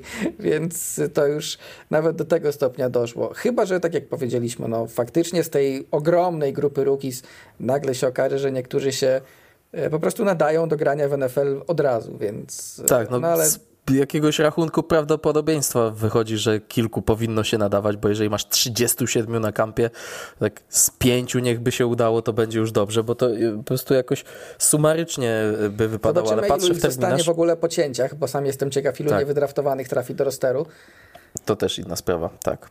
Ale niektóre, drużyny, znów... niektóre drużyny prawie nigdy nie mają niewydraftowanych, inne mają długie serie z jednym czy dwoma niewydraftowanymi trafiającymi do rosteru, a tu się nie zdziwię, jak, do, jak w Rams trafi z siedmiu, także to będzie ciekawe do, e, do, do obserwowania, no już dosłownie jutro, bo jutro patrząc z naszej perspektywy, dzisiaj patrząc z perspektywy, kiedy ten podcast prawdopodobnie wyjdzie, e, mhm. jest ten dzień deadline'u, gdzie trzeba zmniejszyć roster z 90 zawodników do 53.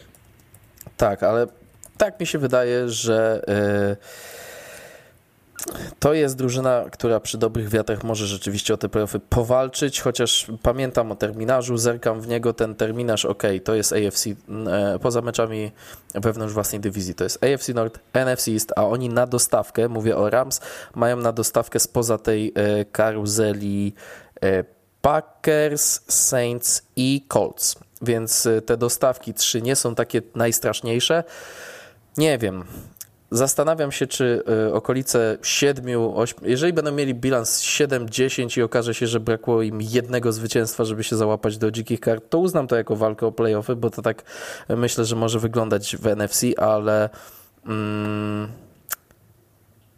wciąż będę trzymał się tego, że ich stać na walkę o udział w playoffach. Może nie skuteczną walkę, koniec końców, ale E, oczywiście, jeżeli wylądują z jedynką i będą mogli wybrać Caleba Williamsa, to taki sezon jeden do zapomnienia, żeby później było lepiej. to też każdy przełknie, ale wydaje mi się, że, że Rams mogą w tym sezonie nas zaskoczyć. Dla mnie to jest jedna z największych niewiadomych tego sezonu, więc ja popatrzyłem w tę bardziej optymistyczną stronę tego, co oni mogą co oni mogą osiągnąć. Ale dobrze, w końcu jest jakaś mm, znacząca rozbieżność, chociaż nie rzuciliśmy niczym takim, że ty mówisz o jedynce draftu, a ja, ja no super, bo ponownie przecież mają takie gwiazdy. E, Drużyna, którą zamykamy, dyskusję o NFC West, podejrzewam, że znowu będzie drużyną, przy której akurat będziemy mieli dużo zbieżności. To Arizona Cardinals, który, którzy w poprzednim sezonie mieli bilans 3-14. W ten sezon wchodzą z kontuzjowanym Kylerem Marejem, wchodzą z nowym trenerem Jonathanem Gannonem i wchodzą z nowym generalnym menedżerem. I to jest pierwszy raz w historii Cardinals, a to jest bardzo stara drużyna i taka drużyna, która yy, nigdy niczego nie wygrywa, ale jest w NFL odkąd tylko można sięgnąć pamięcią. Nowym generalnym menedżerem e, Cardinals jest Monty Osenford i w całej historii Cardinals, dosłownie w całej historii Cardinals, to jest pierwszy generalny menedżer zatrudniony z zewnątrz. Wszyscy dotychczasowi generalni menedżerowie Arizona Cardinals to byli ludzie z wewnątrz, w, jakby wychowani e, futbolowo według jednej konkretnej szkoły, być może a pewnie tak uznano w końcu w Cardinals, że to zakiszenie się we własnym sosie powoduje, że Cardinals to jest taka drużyna, że łatwo o nich w ogóle zapomnieć, że istnieją i mm, świeże oko Montiego Ozenforta i Jonathana Gannona musi dokonać czegoś, co y, nazwalibyśmy śmiało kulturowym resetem. Tak, no przede wszystkim to musi być reset, całkowity reset, patrząc na to, co tam się działo w ostatnich latach. Cała cała akcja z przedłużeniem kontraktów Kajmowi, Kingsberemu tylko po to, żeby rok później ich zwolnić, to już inna kwestia. E, więc e, generalnie patrzy, patrzymy, patrzymy na nich, no przynajmniej chwilowo, przynajmniej chwilowo patrzymy na nich jako na drużynę, która, która za bardzo nie zamierza tutaj walczyć o cokolwiek, ale może być na początku E, przebudowy. E, najważniejszy nabytek, ja zacznę, no wpisałem Ganona i Osenforta jako duet, ale jeśli chodzi ja o... wpisałem kwestię... Osenforta po prostu. Tak, no ja bardziej wpisałem Ganona, więc e, dwa lata jako defensywny koordynator Eagles, w tym okresie ósma defensywa według e, efektywności, szósta przeciwko podaniom. E, w poprzednim sezonie Eagles aż 70 saków, czyli wyrównany rekord NFL w jednym sezonie. Szalona efektywność, pierwsza defensywa, jeśli chodzi o częstotliwość nakładania presji, ponad 1 czwarta zagrywek w defensywie to było nakładanie presji. E, więc Jonathan Gannon wyrobił sobie poniekąd to nazwisko przez ostatnie dwa lata i teraz będzie układał nowe porządki w Cardinals. No, ja wybrałem trenera, ty wybrałeś generalnego menedżera. Tak, ja wybrałem generalnego menedżera też dlatego, że od razu mi się podobało to, co robił w trakcie swojego pierwszego draftu. E, ten trade down z numeru 3 i później wejście ponowne po zawodnika, którego i tak planowali wybrać z trójką, ale w taki sposób, że mm, ale w taki sposób, że e, w zasadzie wyszli na tym jeszcze dość mocno na plus, plus zgarnięcie sobie tej pierwszej rundy Texans z przyszłego roku, e, to też jest bardzo, bardzo dobre zagranie przyszłościowe i wydaje mi się, że to może być, to może być taki przynajmniej na początku game changer w tej odbudowie z tego względu, że Osenford robi ruchy, o których Steve'a Kaima bym w poprzednich latach o to nie podejrzewał. No właśnie, no właśnie, tutaj jest y, to, o czym wspomniałem wcześniej, bardzo ważne, że to jest w końcu spojrzenie na świeżo. Naprawdę e, pamiętam jeszcze z ostatnich sezonów, kiedy rozmawialiśmy o Cardinals, ja taką czarną przyszłość im wieszczyłem, mówiłem, że oni skończą, jak e, Houston Texans z Deshanem Watsonem, tylko że oni tego Deshana Watsona wytransferowali, dostali za niego dużo pierwszych rund, a Cardinals to taki dziwny przypadek przebudowy z rozgrywającym z jedną, najwyższych, z jedną z najwyższych umów w NFL, więc bardzo, bardzo dziwna mm, jak na razie to jest konstrukcja i trzeba ją rozebrać, żeby zbudować od nowa. Najlepsza formacja Arizona Cardinals. Ja wskazałem na skrzydła, bez jakiegoś większego zawahania, bo bieda jest ogólnie w tej kadrze, ale tak, Hollywood Brown, Rondale Moore, Greg Dortch, Zach Pascal, wybrany w trzeciej rundzie debiutant y, Michael Wilson, który jest jedynym człowiekiem, który ma chyba met, więcej niż 1,70 m w całym tym zestawie, więc już przynajmniej daje jakąś dodatkową, dodatkowy aspekt. E, sprawia, że jest z czego tutaj rzeźbić na tych skrzydłach. Oczywiście pytanie, kto będzie im podawał, jest pytaniem wciąż otwartym. Jeszcze ewentualnie myślałem o taklach, o skrajnych liniowych, bo DJ Humphries i wybrany w pierwszej rundzie draftu de debiutant Paris Johnson mogą być dobrze, ale też nie chciałem wskazywać takiej formacji, gdzie ważną, e, ważnym elementem miałby być debiutant. Jak to u Ciebie wygląda? Ja wskazałem właśnie linię ofensywną jako całość e, z tego względu, że no lubię Parisa Johnsona, wiem, że w Cardinals już są z niego zadowoleni, DJ Humphries też daje radę i dodatkowo w środku jest Will Hernandez, który nie jest niczym wielkim, ale tak w miarę w przyzwoitej linii może grać na solidnym poziomie. No i y, dużo się naczytałem o tym, że Hjalte Froholt y, jako center bardzo, bardzo rośnie w tych Cardinals i to może tę linię ustabilizować na, na wysokim poziomie. Skrzydłowych y, nie wskazałem, bo jednak wydaje mi się, że tu brakuje jeszcze czegoś. Być może Michael Wilson, wybrany w rafcie, który spadł głównie ze względów zdrowotnych, kimś takim się okaże. Ale na ten moment, jak popatrzymy na starterów, nie jestem przekonany co do Markisa Browna, czyli Hollywooda Browna, jako, tak. jako jedynki. A Rondell Moore i Greg Dortch to jest w zasadzie ten sam zawodnik, więc mam wrażenie, No tak, no że... powiedziałem, że Michael Wilson ma szansę tutaj odgrywać rolę, bo on jako jedyny on tak się dosłownie wyróżnia, bo jakby ich podstawić w rzędzie, to on jest pół głowy wyższy od wszystkich pozostałych. Reszta to naprawdę no, same takie no, chłopki małe na tych skrzydłach y, latają w Arizonie. Tak, no który, nie wiem, czy Rondell Moore, ogóle, Rondell Moore nie miał w ogóle w tamtym roku jakichś e, średnia głębia złapanych piłek na minusie, czy coś w tym rodzaju, bo on łapał wszystkie takie krótkie, jakieś screeny, nie screeny i tylko próbował się gdzieś tam przebijać przy, tym, przy tej jego małej posturze, więc generalnie nie wygląda to zbyt dobrze. Dlatego no, muszą liczyć w tej, w tutaj Cardinals na to, że ten Michael Wilson czy ktoś inny e, im urośnie. Natomiast no, jeśli miałbym wskazać jakąkolwiek pozycję, że jest w miarę przyzwoite, to ta linia mi się rzuciła w oczy przede wszystkim. E, Michael Wilson, 1,88 m, więc on naprawdę na pozostałych kolegów patrzy z góry, patrzy na Moore 1,70 m, Dorch 1,71 m, Brown 1,74 m. E, ten sam zawodnik razy 4, no ale jednak uznałem, że te skrzydła są wystarczająco dobre.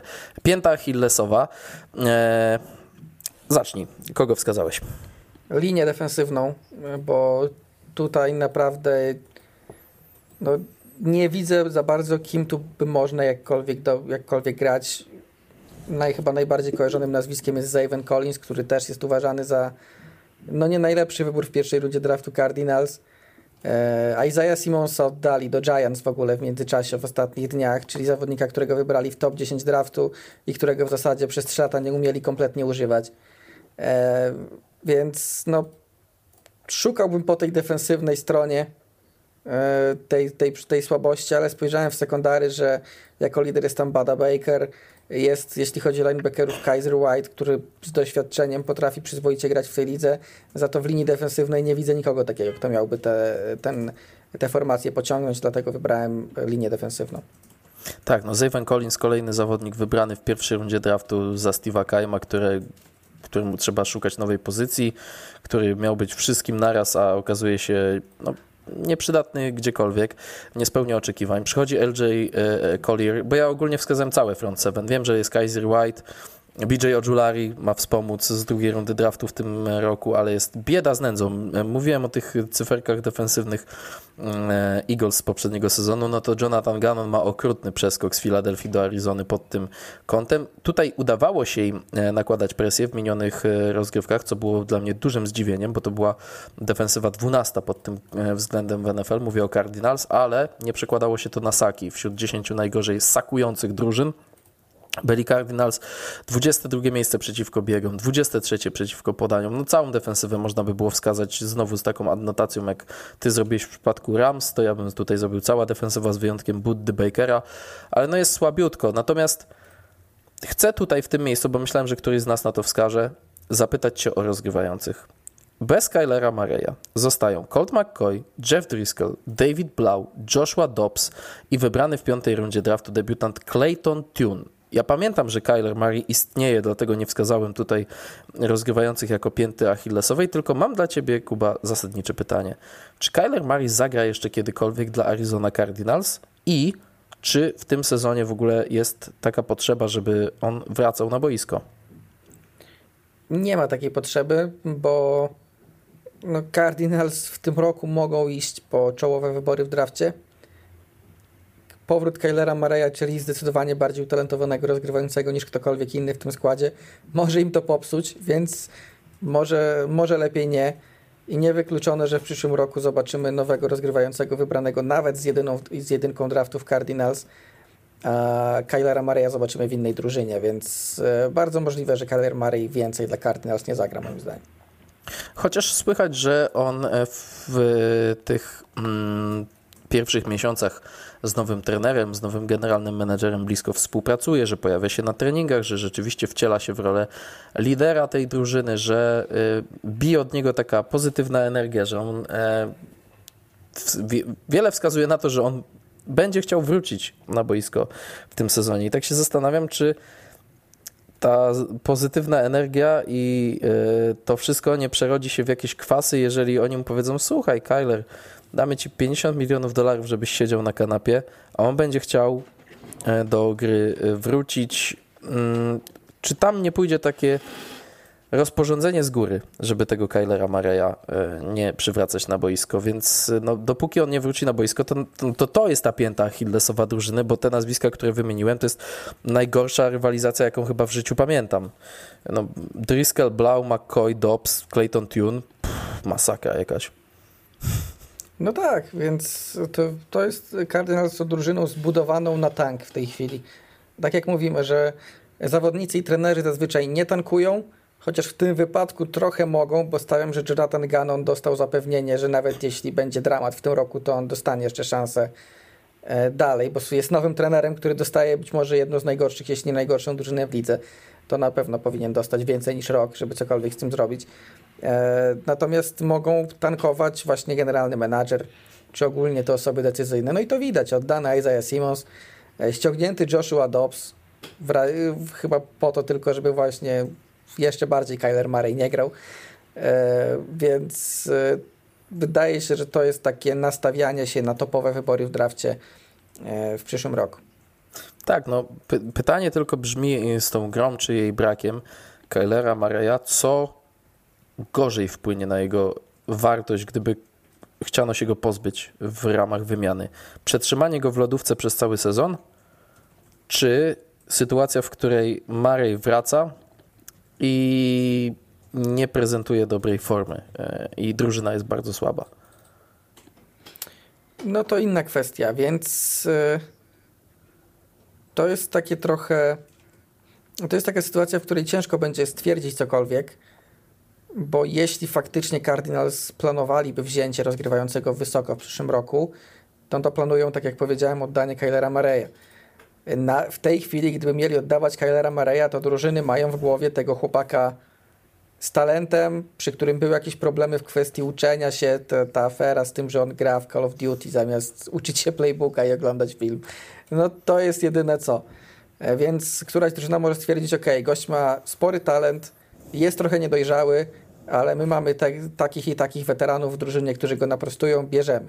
A jeśli, jeśli wróci i się okaże, że zagra kilka meczów i będzie wyglądał marnie, to automatycznie ta wartość spadnie. Wydaje mi się, że tylko, tylko może spaść wartość Kylera Mareya, bo w takiej drużynie, jaką mają w tej chwili Cardinals, to trudno mi sobie wyobrazić, że on wraca i bez treningów wchodzi i nagle okazuje się, że gra na tym swoim najwyższym poziomie, który, e, który oglądaliśmy. Więc e, chyba w najlepszym interesie Cardinals i dla siebie, i dla wartości Kylera e, może oznaczać e, niegranie Mareja w tym sezonie. Rubryka do fantazy. Ja zacznę. Wpisałem nikt. Naprawdę. Przepraszam, że tak brutalnie, ale nie tykałbym żadnego skrzydłowego. Nie tykałbym Tidenda za KRca. Może James Conner, ale ja jako running back... Jamesa Connera, tak. No właśnie, on jest running backiem 22 według Fantasy Pros w tych rankingach PPR. No to może, ale tutaj akurat czasami wybieram, zawsze staram się wybierać takich zawodników, mówię, o, jest taki tam running back 30 któryś, może być wyżej. Dla mnie James Conner jest 22, a może być niżej i dlatego nie chciałbym go tykać. No i wszystko jednak rozbija się o pozycję rozgrywającego. Fantazy to jest gra w NFL, gdzie wybieramy sobie ludzi z ofensywy, którzy robią yardy, robią przyłożenia, a ja się tych yardów, tych przyłożeń nie spodziewam. Cardinals będą odrabiać straty, więc będą raczej rzucać, a nie podawać, więc dlatego nie wiem, czy chcę Jamesa Connera. Jeżeli do kogoś już rzucać, to może Hollywood Brown, ale ja nie jestem specjalnym zwolennikiem tego zawodnika, więc ja dosłownie odradzam dotykanie zawodników Cardinals w fantazy w tej rubryce na zakończenie wszystkich drużyn, wszystkich dywizji. Pierwszy raz mam pusto. Wpisem nikt. Ja mam Conera, bo wydaje mi się, że tak jak mówiłem, za tą linią, które całkiem lubię, on jakieś jardy może robić, a w poprzednich latach nawet w tych słabych czy przeciętnych Cardinals przyłożenia też, też się go trzymały, że tak powiem, więc tak, on miał e, jeden taki się... sezon szalony pod względem przyłożeń, nie było tam dużo tak. yardów, ale robił przyłożenia. Tak, ale generalnie w tamtym sezonie pokazał, że to nie był jednorazowy wystrzał i generalnie jest grywalnym running backiem, więc jeśli będziecie go mieli w dobrej sytuacji, do wzięcia i nie będzie tam wokół niego jakichś zawodników, których koniecznie chcecie, a macie wybór, to myślę, że Jamesa Conera spokojnie.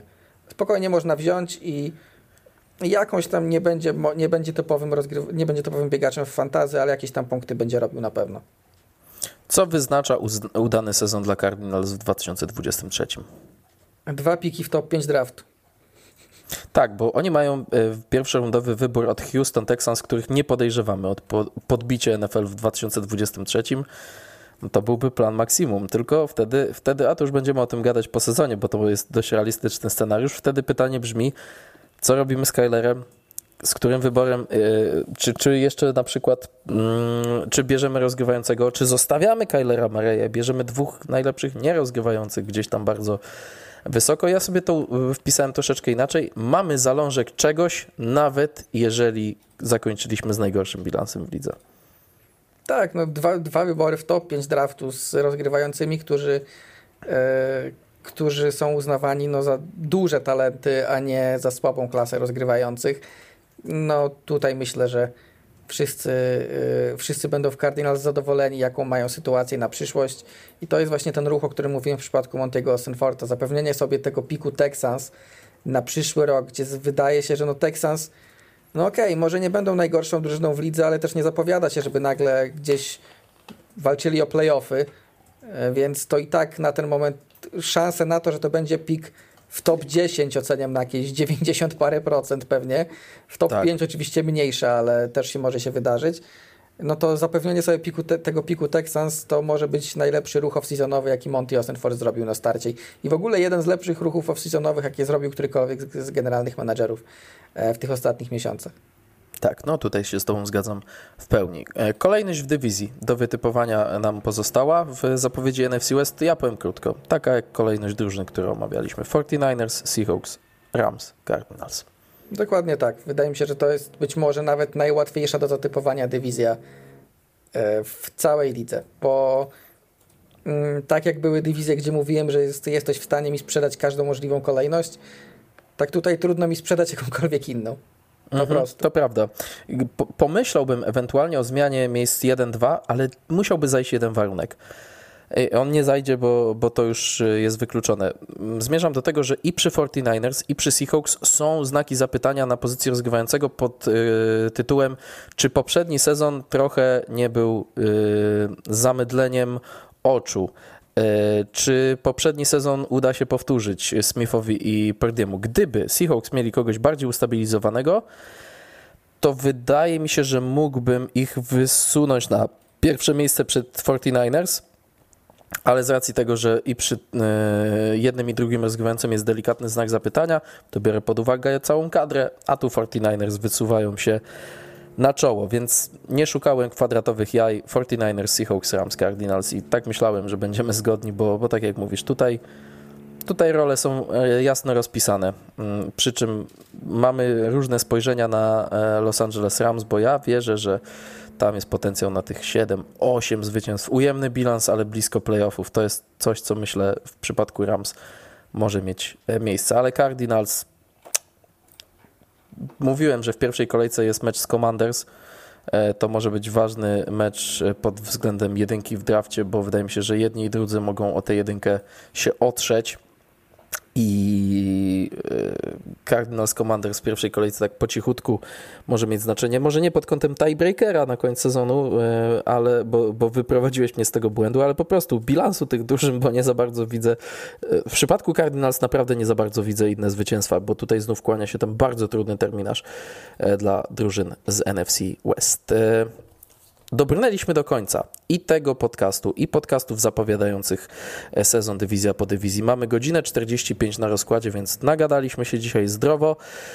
I cóż, w przyszłym tygodniu będziemy już bardzo blisko rozpoczęcia sezonu NFL. E, ustalimy sobie termin nagrania z Kubą i do Was wrócimy z tą informacją. Natomiast w przyszłym tygodniu zrobimy sobie duże przedsezonowe QA połączone z naszymi typami na nagrody indywidualne i różne tam kategorie, które sobie wrzucamy przed każdym sezonem, e, bo też w przyszłym tygodniu będziemy Was zapraszać na naszego Patronite'a. I to już jest pierwszy tutaj e, hasełko, które chcę rzucić e, w kontekście tego Patronite'a.